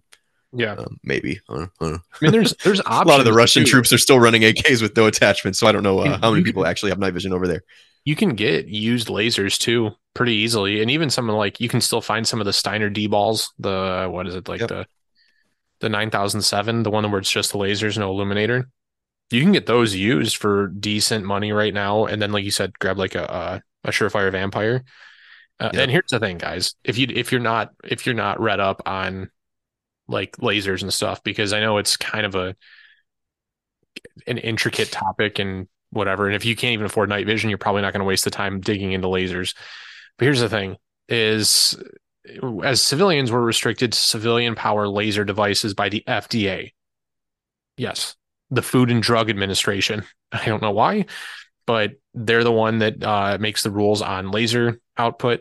And because we can't have full power lasers, the illuminators suck. And that's because on most, not all, but most laser units that are developed, uh, save for like the Maul and uh, the, the Steiner D two, your illuminator is a diffused laser beam. So it goes through like a special lens inside the unit that makes this makes it spill really wide instead of concentrating it for aiming. But because it is still a laser, that output can't be any greater, and then your illumination just sucks butthole. Now, the D two from Steiner, that's an L E D-powered one. The Maul uses V-cell technology, which is the same thing I think that the new EOTech is going to use. Um, but my what I'm getting at is civilian power lasers are and illuminators are, for the most part, if you're looking at, again, uh, I'll, or I'll say, I'll clarify, a, a self-contained unit, the mm-hmm. actual performance that you're probably going to get out of a D-Ball A three or a D-Ball nine thousand seven, uh, a Holosun L S or L E three twenty-one series, um, mm-hmm. actually Holosun, Holosun lasers, uh, and, or if you can find an app pile, uh, it's all yeah. the same shit. It's not like one's going to be remarkably better than the others, short of uh, the controls are more intuitive on some than on others. Yeah, you're looking at controls and then actual, like, dimensions and, you know, how much it weighs and whatnot. They all yeah. more or less look about the same in the civilian. But you can, you know, don't, you shouldn't feel like I did. I spent more money because I felt bad about buying a Holosun laser. And then, like, I started playing with yours and I was like, well, that was Damn dumb. yeah, I mean, because you, you don't run a Holosun illuminator. You have the Surefire nope. Vampire with yeah, the laser with unit. The, with that, the emissary. Yeah. Emissary and, alternator lets me run both, sort of like a P E C fifteen where I can hold the middle button and it shines both at the same time. And I think, shamelessly, I will say that's probably the best setup you could possibly run as a civilian. And what did your... If you don't uh, want to do Holosun, you can get a Steiner single laser unit. Um, what did your laser but, run you? Because you, you got the Holosun with no illuminator, right? It's just the Viz and yeah. I R. I think new, they're like six hundred-ish. I got both of mine on TaxSwap for about four hundred bucks each. Which is, I mean, so, we guys will pay that for a fucking flashlight. That's, for, that's Somo Gear. I got it for about Somo Gear price, if you think about it that way. Um, yeah. I haven't thrown it down the stairs or anything crazy, but I will say I haven't been babying. I've used the the the L S two twenty-one on my Mark mm-hmm. eighteen the most this year. The L E is sitting on my thirteen nine, and I haven't played with it that much. I'm going to be getting a pressure pad for it here soon, and like actually running it a little bit more. But I primarily play with my ten three just because I like it so much. I haven't yeah. babied that thing, and I've taken it out in the woods. It's been rained on. It got rained on before I even had pressure pad set up, I think. Um, and I got it used from a guy. The little rubber cap for the pressure pad uh, was like had broken off of it or something. So they had an open hole where the pressure pad goes in. That got rain in it or snow in it this year, and it was fine. Runs pressure pads just fine. Like I haven't babied it, and um, I've been really happy with it so far. And that's basically what I've seen on just about every reputable review on those things of guys that are saying like, this is my spare laser in a class and it has tens of thousands of rounds on it by students, and the th- damn mm-hmm. thing just keeps working. Yeah, um, the only problems I hear about the, with them is the, is their mount, really. Just make sure you like zip tie in and re- retain it properly. Um, yeah. The mount pops open sometimes. Sometimes. It depends yeah, on how tightly. You, yeah, I had that issue with the L E, the more expensive one, but it was because mm-hmm. I had over-torqued the mount, which is probably, I would go to guess, is the issue with a lot of guys saying that. They probably bubbled it and actually over-torqued it, and then now it's popping off. I didn't know that, ironically, with Q D levers, if it's too tight, it'll actually pop off. My monkey brain yeah. was like, how does that make sense? But loosened it. It hasn't fallen off yet since I've shot it, because it was popping off when I was shooting. Like the, the lever would come loose. I was like, ooh, ooh, that's that's fun. And then that's a problem. Uh, retorqued it and whatnot, and uh, hasn't been an issue. It also depends on where you run your flashlight, because on my L S, the lower model, um, two twenty-one, mm-hmm. I have my flashlight basically covering the Q D lever. So even if it was to pop out, it physically can't, because the Q, it, it can't open unless I take the flashlight off, which some guys might say like, oh, your laser is not going to hold zero if it's being touched by anything. Like, okay, m- maybe, maybe. At like three hundred yards. I don't know. I haven't noticed it yet. And I've checked zero pretty much every time I've been at the range on it just by looking at it, and haven't had to re-zero it yet. There's options. And a lot of guys that, that know, Like like Chance, right? He he ran the night vision demo um, at yep. H C A when we were there, and we saw the performance of something like a mall, and we saw the performance of like a, of a high power or, or sorry full power P E C, and then we saw the performance of like a dedicated laser with a vampire. And yep. for the money, like dude, uh, the the vampire with a laser performs almost like, if not just as good as the mall does. Um, You yeah, know, it just depends on what you're doing. The, you'll definitely get more range out of them all, but if you're just trying to flood up one hundred yards and be able to see everything real quick, the vampire's awesome. You could also be one of those weirdos that runs two flashlights. Like, you got three pressure pads, and you got like one for your flashlight, one for yeah. your flashlight, and one for your laser. Uh, you can do it. That's I what, personally that's like what it. I'll probably be doing eventually. I'm not trying to rush to upgrading, but my thirteen nine will probably be that, just because... You you sacrifice when you get a Surefire Vampire is you're not in that high candela, high throw market anymore, because the mm-hmm. Vampire is kind of stuck being a little bit of an older Surefire light. It does have a better hotspot than some of the um, M six hundred lights, but it it's only like five hundred lumens or six hundred lumens or something like that. So I have high candela Arasaka head on my thirteen nine that I like for coyote hunting and distance. I have a scope on the gun. Like, I want to be able to push out and see a lot uh, more than I could. So if I wanted to get the same capability, I'd have to do that. It looks a little goofy having two lights on the end of your gun, but um, the guys at Arrow and Hatchet run their stuff hard, and um, it can be aesthetically pleasing to some guys if you have the same type of flashlight on both sides. Like the Arasaka high candela and the I R head both look the same. So I don't know. This year I might dive into that, make it a little side project or something. But my ten three is my dedicated nighttime gun anyways. So that's where I've been putting most of the time into it, especially once it has a suppressor. I'm not even going to really play with my thirteen nine at night. I just threw the laser on it because I wanted it to be able to do that if I needed it to. So, I mean, I think it's like, it's just like with any other piece of gear that we've talked about or, or will talk, I mean, like if the, the pros outweigh the cons and you've done the research to validate that it's a, a quality product, like you're probably going to be okay. Now, that's mm. not to say that you, you may not run into issues when you test it. Like, hey, this is a great idea and it's a great piece of gear. I just can't fucking stand it because I broke my hand as a kid and I have limited mobility or something. You know what I mean? And like, so now I need to change what I'm doing. Uh, Generational that, trauma. Yeah, I mean, that, that should, you're never going to solve for one hundred percent of the cases.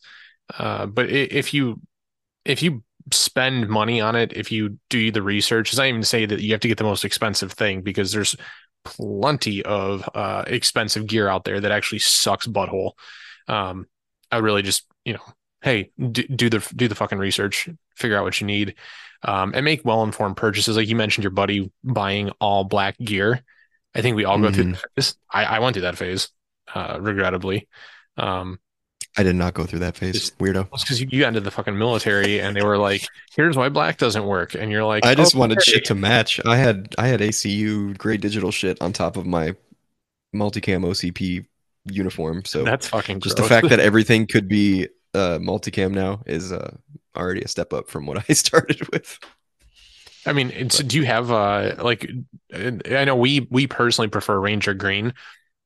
Yeah. I did. Uh, my brother was going to, uh, he was really on the wolf gray train for a hot second. Now he's mm-hmm. stingy and didn't actually spend any money, but he was all about like, I'm just going to get a wolf gray carrier and a wolf gray belt, because in an urban environment, that's what's going to blend in the most. And I was like, well, um, maybe like a urban, urban, like proper downtown. Like downtown Detroit, downtown. Yeah. Chicago, I mean, if downtown. I was trying to blend in, that's where those, those the gray digital A C U pattern would actually make a lot of sense. If I'm in Maybe. an urban city, though, I'm not going to try to blend in. I think the gray kit just looks nice and uniform and really clean. So let me ask um, you though, like, let's. Yeah, so yeah. Is it blending in, like, like because a lot of people live in urban areas. Like most of us are not fortunate enough to live what we would determine to be like off the grid or well removed. You know, where your neighbors are yeah. pretty far apart. Is it better to be well camouflaged in an urban setting, like a wolf gray? Like if you're just picking something off the rack, right? Like let's a wolf gray carrier. Or mm-hmm. is, do you think there's more value in getting something that looks more professional, that communicates I'm friendly? Like we've talked about, that's kind of one of the reasons why we, our group went with Ranger Green, uh, because yep. it's used by local law enforcement. Um, not that we're trying to imitate, because we're not. Um, But, you know, you see guys that want to run all black. They want to run multicam black. Just trying to not look they like a run, bad guy. If I'm yeah, standing I mean, at the corner of my neighborhood or on my porch. Fucking, fucking Flectarn and all of, like the weird foreign camos. Like, are they effective? A-tax. Yeah. But if you're fucking running all that weird, goofy fucking, I don't know, Polish camouflage or something, and then you're running like the most communist looking A K ever. I don't know what that is, but like... Someone's going to, yeah, basically people are going to like, hey, I've seen that movie with that one bank robber. You must be a bad guy. And you could have the yeah. best intentions, you know, or one of the things I did want, dude, and I think it died. I think the fad finally fucking died. One of the things that I just could not stand in the tactical space was guys would like go spend Gucci fucking money on like the splatter camo or actual like Louis Vuitton print shit, or just like the like the fucking weirdest patterns, and they're like, I got this carrier made in this camo or in this pattern. It's not even a camo, it's a pattern. I'm like, the multi-cam Hawaiian shirt pattern. I was like, for fucking what? Like, what are you gonna? I mean, if it's just for the range, sick. But if we're having an actual conversation about real preparedness, dude, you walk out on the street wearing that, you're gonna get the wrong kinds of assumptions. Maybe not the worst, but not the good ones, I would venture to guess. That's where the low vis and slick carrier stuff, I think, makes a lot of sense for people. Because if we're talking about blending in an urban environment, I'm wearing a jacket. You know what I mean? I'm not going to be toting my rifle around. Well, it depends. Um, you know, if it's the middle of the it, summer, it depends. Maybe I understand, but um, you know what I mean. Having having yeah. a way, I love the slick carriers because you can still run your appendix rig with it and be able to draw it effectively, and it doesn't really get in the way. Um, and you could wear armor underneath, whatever. Um. Shit, I don't care. I'll throw my plate carrier on and then put a shirt on over it. If it's summertime, it'll look goofy, but it doesn't look like I'm trying to walk around like Captain Price. Um, but also, it just depends on the situation. Like, we can talk about this stuff all day, but like, why am I going out in public in the first place? If if we're in a times is weird situation, mm-hmm. um, there's so many hypotheticals to go into. So I think just having your gear well rounded around general purpose or generally everything, yeah, is is a better way to go. It's a way to go. Of, I love wolf gray too, if you wanted to talk about that. I just, I don't expect everybody in the group to, because whatever you are running, I would want everybody to look as professional as possible and as good guy as possible. And uh, we just happen to live in a, in cities, but also, I mean, Michigan is very rural. It's such a hard word to say. So yeah. I mean, um, the greens add- look clean, and then they look good in the woods. That's about where we all landed on. So I don't, and I don't think you should, I'm not advocating for like, hey, you need to convert everybody in your group to wearing the same kit exactly or the same color I exactly. I think there's value in that. I, I also understand though that it like, as long as you're not wearing something super cringy, like all black, you know, uh, here's the thing. What would you, here's the question I'll pose to you. Would you rather that person buy a P V S fourteen for themselves or rebuy all of their kit just so it's the right color? Because mm. how are you even contemplating? Wait, obviously, this? Dude, I, like, we're thinking about uh, obviously the capability first, but like I, my brain instantly went to, but if he sold everything, he would basically not be spending any more money to get it all in the correct color. You know what I mean?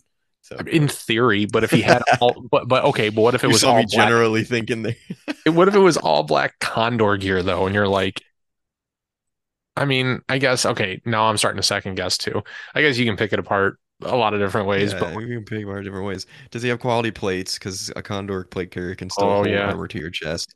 Um, and then, Dude, friends I mean, friends do not let friends run fucking steel armor. Yes, like, man. we we worked on it. None of our friends run steel armor anymore. Mission accomplished. It yeah. took some getting there, but we got there. It was... uh. That was a victory for the group. It saved thirteen pounds on his kit loadout too. Dude, and that I is talked to him today. Dude, the fucking look on people's faces too when they when they same like, exact I, loadout, same exact kit. He looks the same, but it shaved off thirteen pounds going to a set of L two tens. And so. People go, "Well, it's just thirteen pounds. Like I can, you know, I work out with more than that in a single dumbbell." And you're like, "Okay, but like it is absolutely crazy when you see people's faces like when they've been like running their kit with steel plates and then you put on and I'm not even saying like the the super lightweight like poly stuff like what I run, uh, just regular ceramics. You know, just regular old ceramics that are like five five and a half pounds as opposed to the ten to twelve pound steel plates that someone was running, yeah. and they're like, oh my god, this is so crazy, and you're like, yeah, welcome to the dark side, motherfucker. Like it is yeah. better for you too. It's not only comfortable, it actually works better. If my fat ass has to drag. So-and-so's fat ass, I would appreciate the thirteen pound shaving. Time now, yeah. right when you took a sip. Yeah, trying to make sure I don't have whiskey coming out my nose. Um, yeah, that's that's a that's a seldom uh, considered uh, item as well. Is like, you know, because like, guys will go with steel and they're like, well, it's good enough for whatever. The military used it or uses it, and it's like, no one. No, like, when in Black Hawk Down. Dude, I don't fucking know. Like, I heard that thrown around. Like, guys are like, this is what I wore. Nobody in the military uses that or has used it in at least twenty years. I think well, it was steel plates of Black Hawk Down, right? When they were like, yeah, take it out. You don't need one in the back. Yeah, you're not going to get shot running away or something. That yeah. was uh, in the nineties. Yes, so, ninety-three, I believe, to be exact. I don't care about the stupid coating that they're advertising now. Like, it's just lighter. And now you're talking about adding trauma. We talked about this in our Patreon video. Like, you're adding trauma pads to it. Oh, great. Now the spalling isn't as much of a problem or the protection's just as good. But then you're adding weight. You're adding cost. You should have just gotten um, ceramics to begin with. Um, yeah, I know. It's just you're, we're regurgit- regurgitating it. what yeah. a lot of people have already preached and talked about. But it's still, you still see guys getting steel plates instead. Just because it's a little bit cheaper and they think it's just, it's just as good, just as good, or this better than nothing. Um, yeah. The only thing that steel plates like that are good for is if you're one of those people that's going to wear those to the gym to do any kind of workout, which I occasionally see at my gym. Um, yeah. And still like, with your regular if, if you're a fucking though. fat schlub like me, it is impossible to look like you're doing it the right way wearing an armor carrier at the gym. People are gonna look like you look like you're just gonna look at you like you're a fucking tool. Like unless you're one of those guys who's actually into CrossFit and you're actually jacked and you're then you're like you're rocking the plate carrier with the weight and stuff.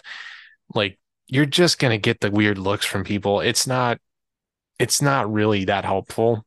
Um, yeah. If you want to do it for working out, cool. Um, or if you're listening to this and you have steel plates, congratulations. Now you have them to work out in. Or more than likely, you just have a target that you can go find. Armor up your uh, car doors with them. How about that? Mm, yeah. Well, that's what A R five hundred is primarily actually used for is yeah. armor on vehicles, right? Is that what yeah. you, because you were in, yeah, is that what the strikers are made out of or lined with? I don't think so. I think it's some sort of, I don't want to say ceramic, but it's like a, I've seen some of it break off from like tree branches and stuff. It looks sort mm-hmm. of like woven. It's some sort of material. It's not, it's not steel. Um, oh, really? It's not really that bulletproof either. We had, I heard a story. It wasn't my unit, so I don't know how true it is, but supposedly during a force on force, live fifty cal rounds were loaded into the fifty and shot at another striker, and the fifty cal bullet went into the um the back of the striker and almost hit some. There was a full squad in the back. It, the, this story has probably evolved thirteen times since it was told to me, but um, they're basically good for small arms. And the fact that they're trying to continue to pour money into those stupid vehicles is troubling to me, because they're not even close to what you see these B M Ps and near peer armor personnel carriers have capability wise, armor wise, and their weapon system. Like a fifty cal, what am I going to do to a B M P with a fifty cal? They have like thirty millimeter cannons. That's why we have Bradleys. Like, my humble opinion is all the strikers, for what nobody cares what my humble opinion is, all the strikers should just go to the National Guard and be used on pavement. Because why why were we taking those to the desert? I, I never went to Afghanistan. I never did striker stuff there. I know lots of guys probably did work in Afghanistan yeah. with strikers. But the best time I had with strikers when we were on um, pavement, because going to California and Eastern Washington and those rubber wheels, blowing tires every hour, it felt like, and having to switch tires was uh, was not cash money. I will say that was well, a little uh, rant that I will probably take to my grave, because I I'll, you started it and now it's just getting yeah. me going on no, that stupid vehicle. Uh, there's a book I picked up called uh, Deliberate Discomfort, and it's a, an amalgamation of different uh, re- real stories, but stories a guy put together um, about building leadership and things like that. And um, okay. several of them were obviously deployment stories from the military and things like that. And uh, it it one like. It, it, It, it one story in particular had uh, a striker like mm-hmm. accidents involved in it, and I don't know if it's because a, a bridge was blown or they they took fire or something. But basically, this striker rolled off a road and yep. rolled upside down into a river yep. and was not able to be right sided, and actually lost people because they weren't able to get it open. And they're they're really just not. We still have people die we're talking about every year they're, in those things from rollovers. They're not good vehicles. And usually. Usually it's, well, I think they can be great vehicles. It's just that they're, we're using them in the wrong ways. Not not the way they were really designed. And the maintenance isn't what it used to be. They used to have actual employees and like technicians from General Dynamics that would be the only ones that maintain those vehicles. And now it's the the units are providing maintenance on those things. And it's just, it's so for all show. You guys listening, do not add a striker to your kit. Don't do it. To your personal neighborhood security plan. Yeah, no, we're way off less topic now. Than ideal. um, yeah, no, I mean, when I think they worked, we, they worked great. And if I was ever going to get shot at, I'd love to be in the back of one and feel pretty protected. It's way better than not having it. But right, yeah, right. I, but I think go, we hit just, on. I could go on and on. A lot of. I mean, when you're talking about gear and I mean, you can also we can always we, you can also take it to places like, you know, backpacks and stuff like that. I mean, really, if you're talking about sustainment and things like that, that's kind of a separate discussion. If we're talking about your your kit and your first line gear, I think that's usually everyone's first concern. Um, mm-hmm. You know, the only other thing I, I think it's even really worth mentioning if you're, I, we talked about, you know, flashlights a little bit and stuff, but the only thing I would really say that is that we haven't talked about is really worth it is. And it's probably it's missed by a lot of people is honestly fucking footwear. Like if you're going to go out and do this shit, please don't be that fucking guy that is wearing your Vans out on the range or in the woods, or you're wearing your fucking Chuck Taylors because that's what looks good with your skinny jeans or whatever. Like take care of your fucking feet. Uh, I, I, I, I'm sure you have stories, but I like you get one pair of feet, like fucking take care of them. Um, buy shoes that fit, buy stuff with support. And like you even mentioned your, your fucking ankle problems, but like mm-hmm. if you're climbing through the woods, and I have, you know, going to look for hunting blinds and, and scouting and stuff like that for deer season, shit happens in the woods. Trees fall down. Like there's yeah. nobody out there. It's like, hey, look, this tree fell down. Let's go pick this up. Like you have to step over it or around it. Or when you go to put your foot down for a step, it's not always on just flat dirt. You could be on a couple layers of broken branches and decomposing vegetation and stuff. And if you, it's really easy to roll an ankle, you know, get decent footwear. Yep. Yep, ankle support is really important. Not to mention trench foot. Yeah, it's not fun. I've been close to having that too. Um, I fortunately like you have to know your limitations. What is um, exactly? Is it like a like a? It has to do with moisture and and cold, but I mean like your the tips of your, it can be your fingers or your toes like don't have the the blood supply and the heat when your body goes into survival mode, and then you're, I mean, in my not medical professional opinion, like the, the damn things eventually want to fall off. So you have like infection and nastiness. Yeah, it's, it's really bad. Um, you can usually catch it early. We had a guy get it in basic training, but it was mild enough that they just pulled him out and, you know, warmed him up. Um, I've lost training? feeling in my toes. Uh, yeah, dude, I don't want to sound like that guy, but like the most treacherous times I've had in the military were in basic training. And then you hate it when the new guys come in and tell their stupid basic training story. You're like, yeah, shut the fuck up. Everybody had uh, the craziest time in basic training. Like, I get it. But um, no, yeah, my, my first field training exercise was fucking ghetto, dude. Well, so yeah, and it's like it, footwear and, it, and put socks on that list too, because like it yeah, seems change your damn having... socks. Merino wool. I need to get better socks. I, I thankfully, like I was going to say, I haven't really had too many issues with my feet. You need to know what your limitations are and how your body responds to those things. I can go pretty, my, like I've never had terrible, terrible um, issues. And I don't know, my feet are kind of gross, but like I've never had my feet falling off or really bad blisters.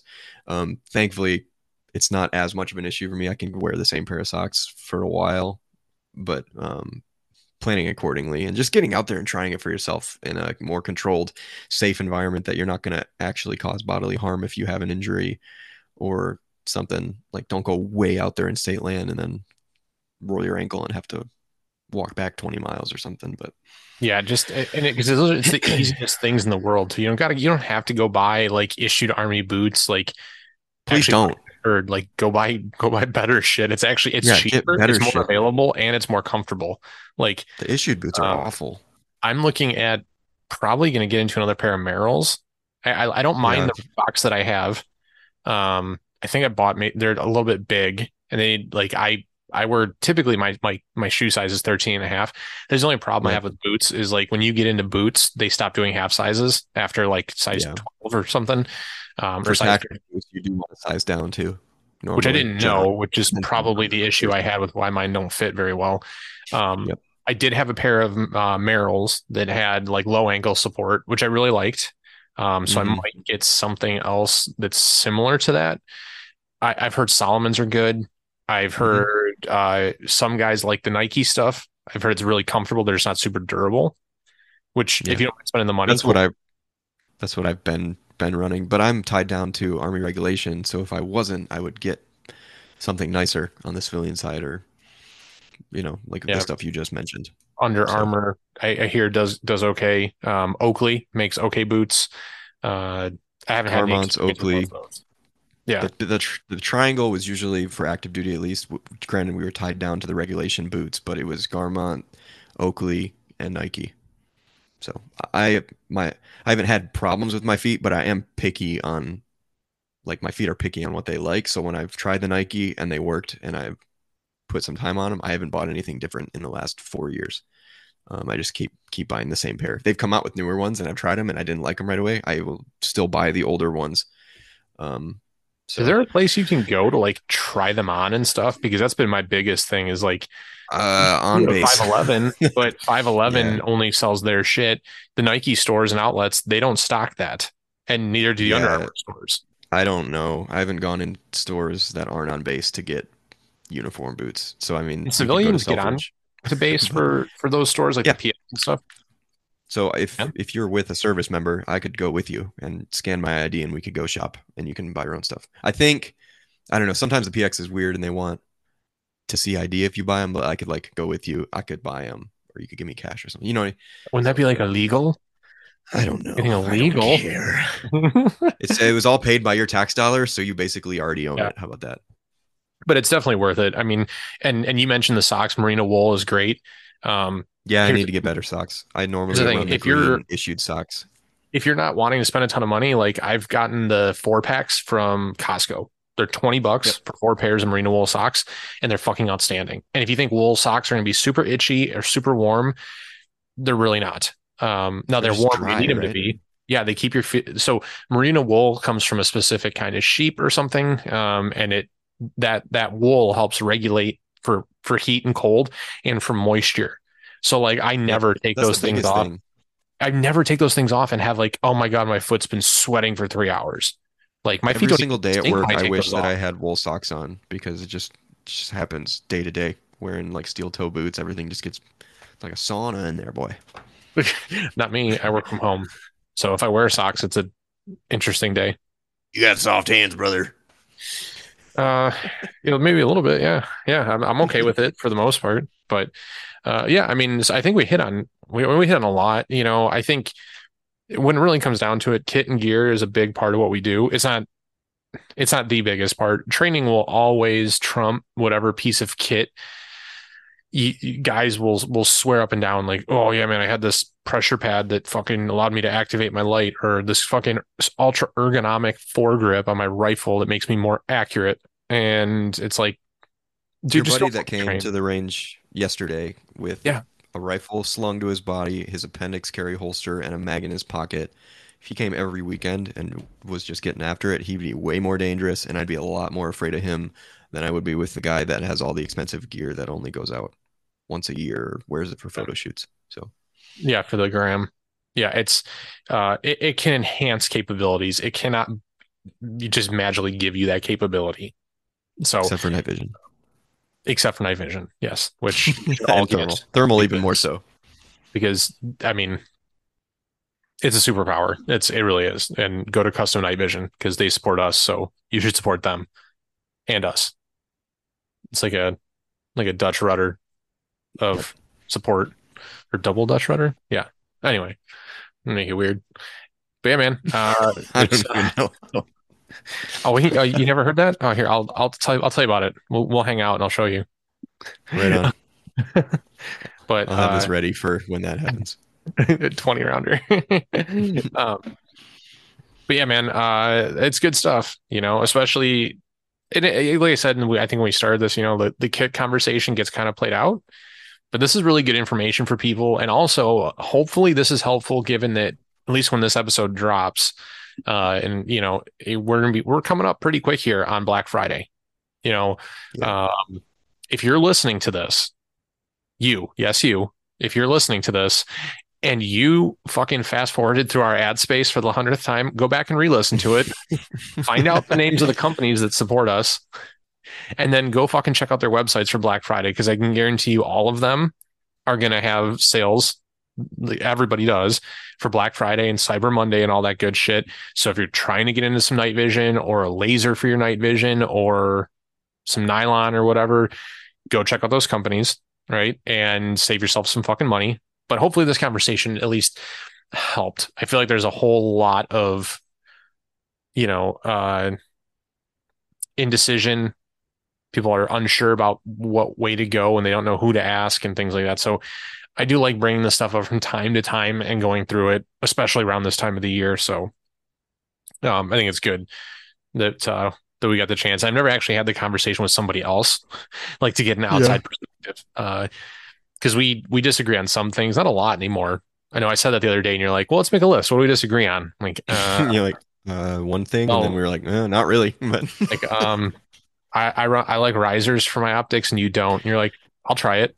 I was like, "Oh, well, I guess we don't really disagree on that much then." Yeah, uh, also, which we'll figure it out. I'll find something. Head. A one nine three for you is like a uh, an well, like a normal amount for yeah yeah.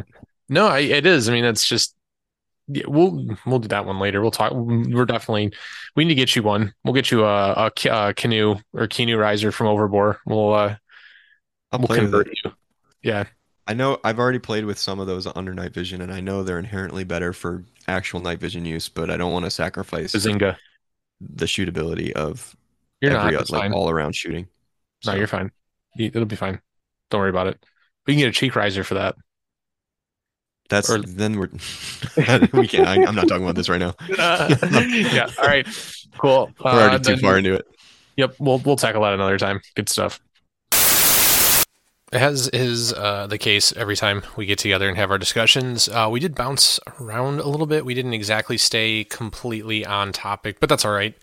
Uh, I, I think you guys probably got some pretty good information out of that. We tried to touch on most of the major facets uh, of of gear and uh, the justifications and the purchasing and the bullshit and all the weird stuff that ends up going into it. And hopefully that helps guide you guys through some of your your planning and purchasing uh, and or maybe even just laying out goals. If you're somebody who's on a really tight budget and you're trying to lay out goals for the next couple months or the next year on what you're going to do to build out your kit and your capability, then hopefully this discussion was something that's going to be a part of that. It's going to be something that's going to help you get there more effectively or more efficiently or help you save any money.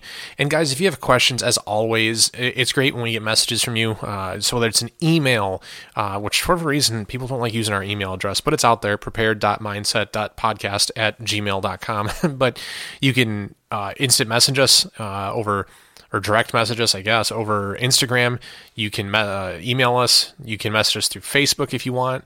If you have any questions on gear, if it's something that, that you know, myself or, or Josh or any of the guys here have, have ever used or had any kind of experience with, or we've heard anything, we will definitely, you know, do our best to share our experiences and our input with you. Uh, even if it's a small thing, you know, something like pouches or, or gear color or something, or a camouflage pattern, or, you know, do I really need this? Do I really want that? I don't, you know what I mean? Any of those things, because I know those questions are always there. I was in that position once myself where I just, I didn't want to ask because I did not want to be that guy, you know, that person that just had no clue that everybody looks at like, what are you, was this your first fucking day? And it's okay because we all have to start there in order to get better, whatever better is for you. I'm still not where I want to be. Uh, I, Honestly, I it, it, it amazes me sometimes the amount of, you know, stupid shit that I retain and remember when it comes back to guest discussions or a piece of gear that I tried or heard about or or something like that. So whatever we can do to help, that, that's what the whole mission here is about, is to share our learning experiences with you. You know, we wasted the money so that hopefully you guys don't have to. Uh, we've tested certain gear and tried certain things so that hopefully you, you know, we can make that a learning experience and pass that on. So it makes it just a little bit easier on the next people that are coming around the bend, that are trying to get into this hobby, this lifestyle, this mentality, this, this prepared mindset, uh, pardon the pun, and, you know, do what we can to help you guys all out. Um, and once again, I know I said it a bunch in the intro, but I really do wish you and all of your families uh, a happy Thanksgiving if you celebrate it. If not, I know this time of year for many religions and many cultures is a time of celebration. So to whatever your your heritage, your culture, your religion, uh, I, I just I hope this is a prosperous and a happy and enjoyable time of the year for you and yours. I truly hope that, and I think that, you know, if we all take advantage and really use this as an opportunity to grow closer uh, and enjoy life away from social media, away from screens, away from drama and bullshit, we will all be a lot better for it. Guys, I sincerely thank you for all your support throughout the year and for sticking around through this episode. This is definitely going to be one of our longer ones in a while. We usually try to keep it around ninety minutes, uh, but we just got going, man. You know, it's stuff that Josh and I are both passionate about. We got a lot of stories on. Uh, if there's something you guys want to hear us talk about, if by odd chance you are still listening this far in, you guys can always message us. Hey, can you try and interview so-and-so? Or hey, can you guys sit down and talk about X Y Z topic? We are always looking for input, input, and we're always looking for feedback. So if there's anything at all you guys want us to do an episode on, we would love to hear that, and we'll definitely do our best to work it into the plans. We're uh, kind of limited on what we can do before the end of the year, but twenty twenty-four, right around the corner, and it's a whole nother year where we can plan for that stuff and even build out some content around it, depending on what it is. So thank you guys for, for sticking around. And if you're listening to this on your Thanksgiving, I appreciate you spending part of your holiday with us. That's all I have for you guys this week. Good luck, everybody, on Black Friday. And if you need it, good luck with your families uh, for the holiday, and go Lions, baby. So with that, I will bid you guys all a fond farewell. Until next time, you guys get out there, stay safe. Like we always say here, work hard, train smarter, and be prepared.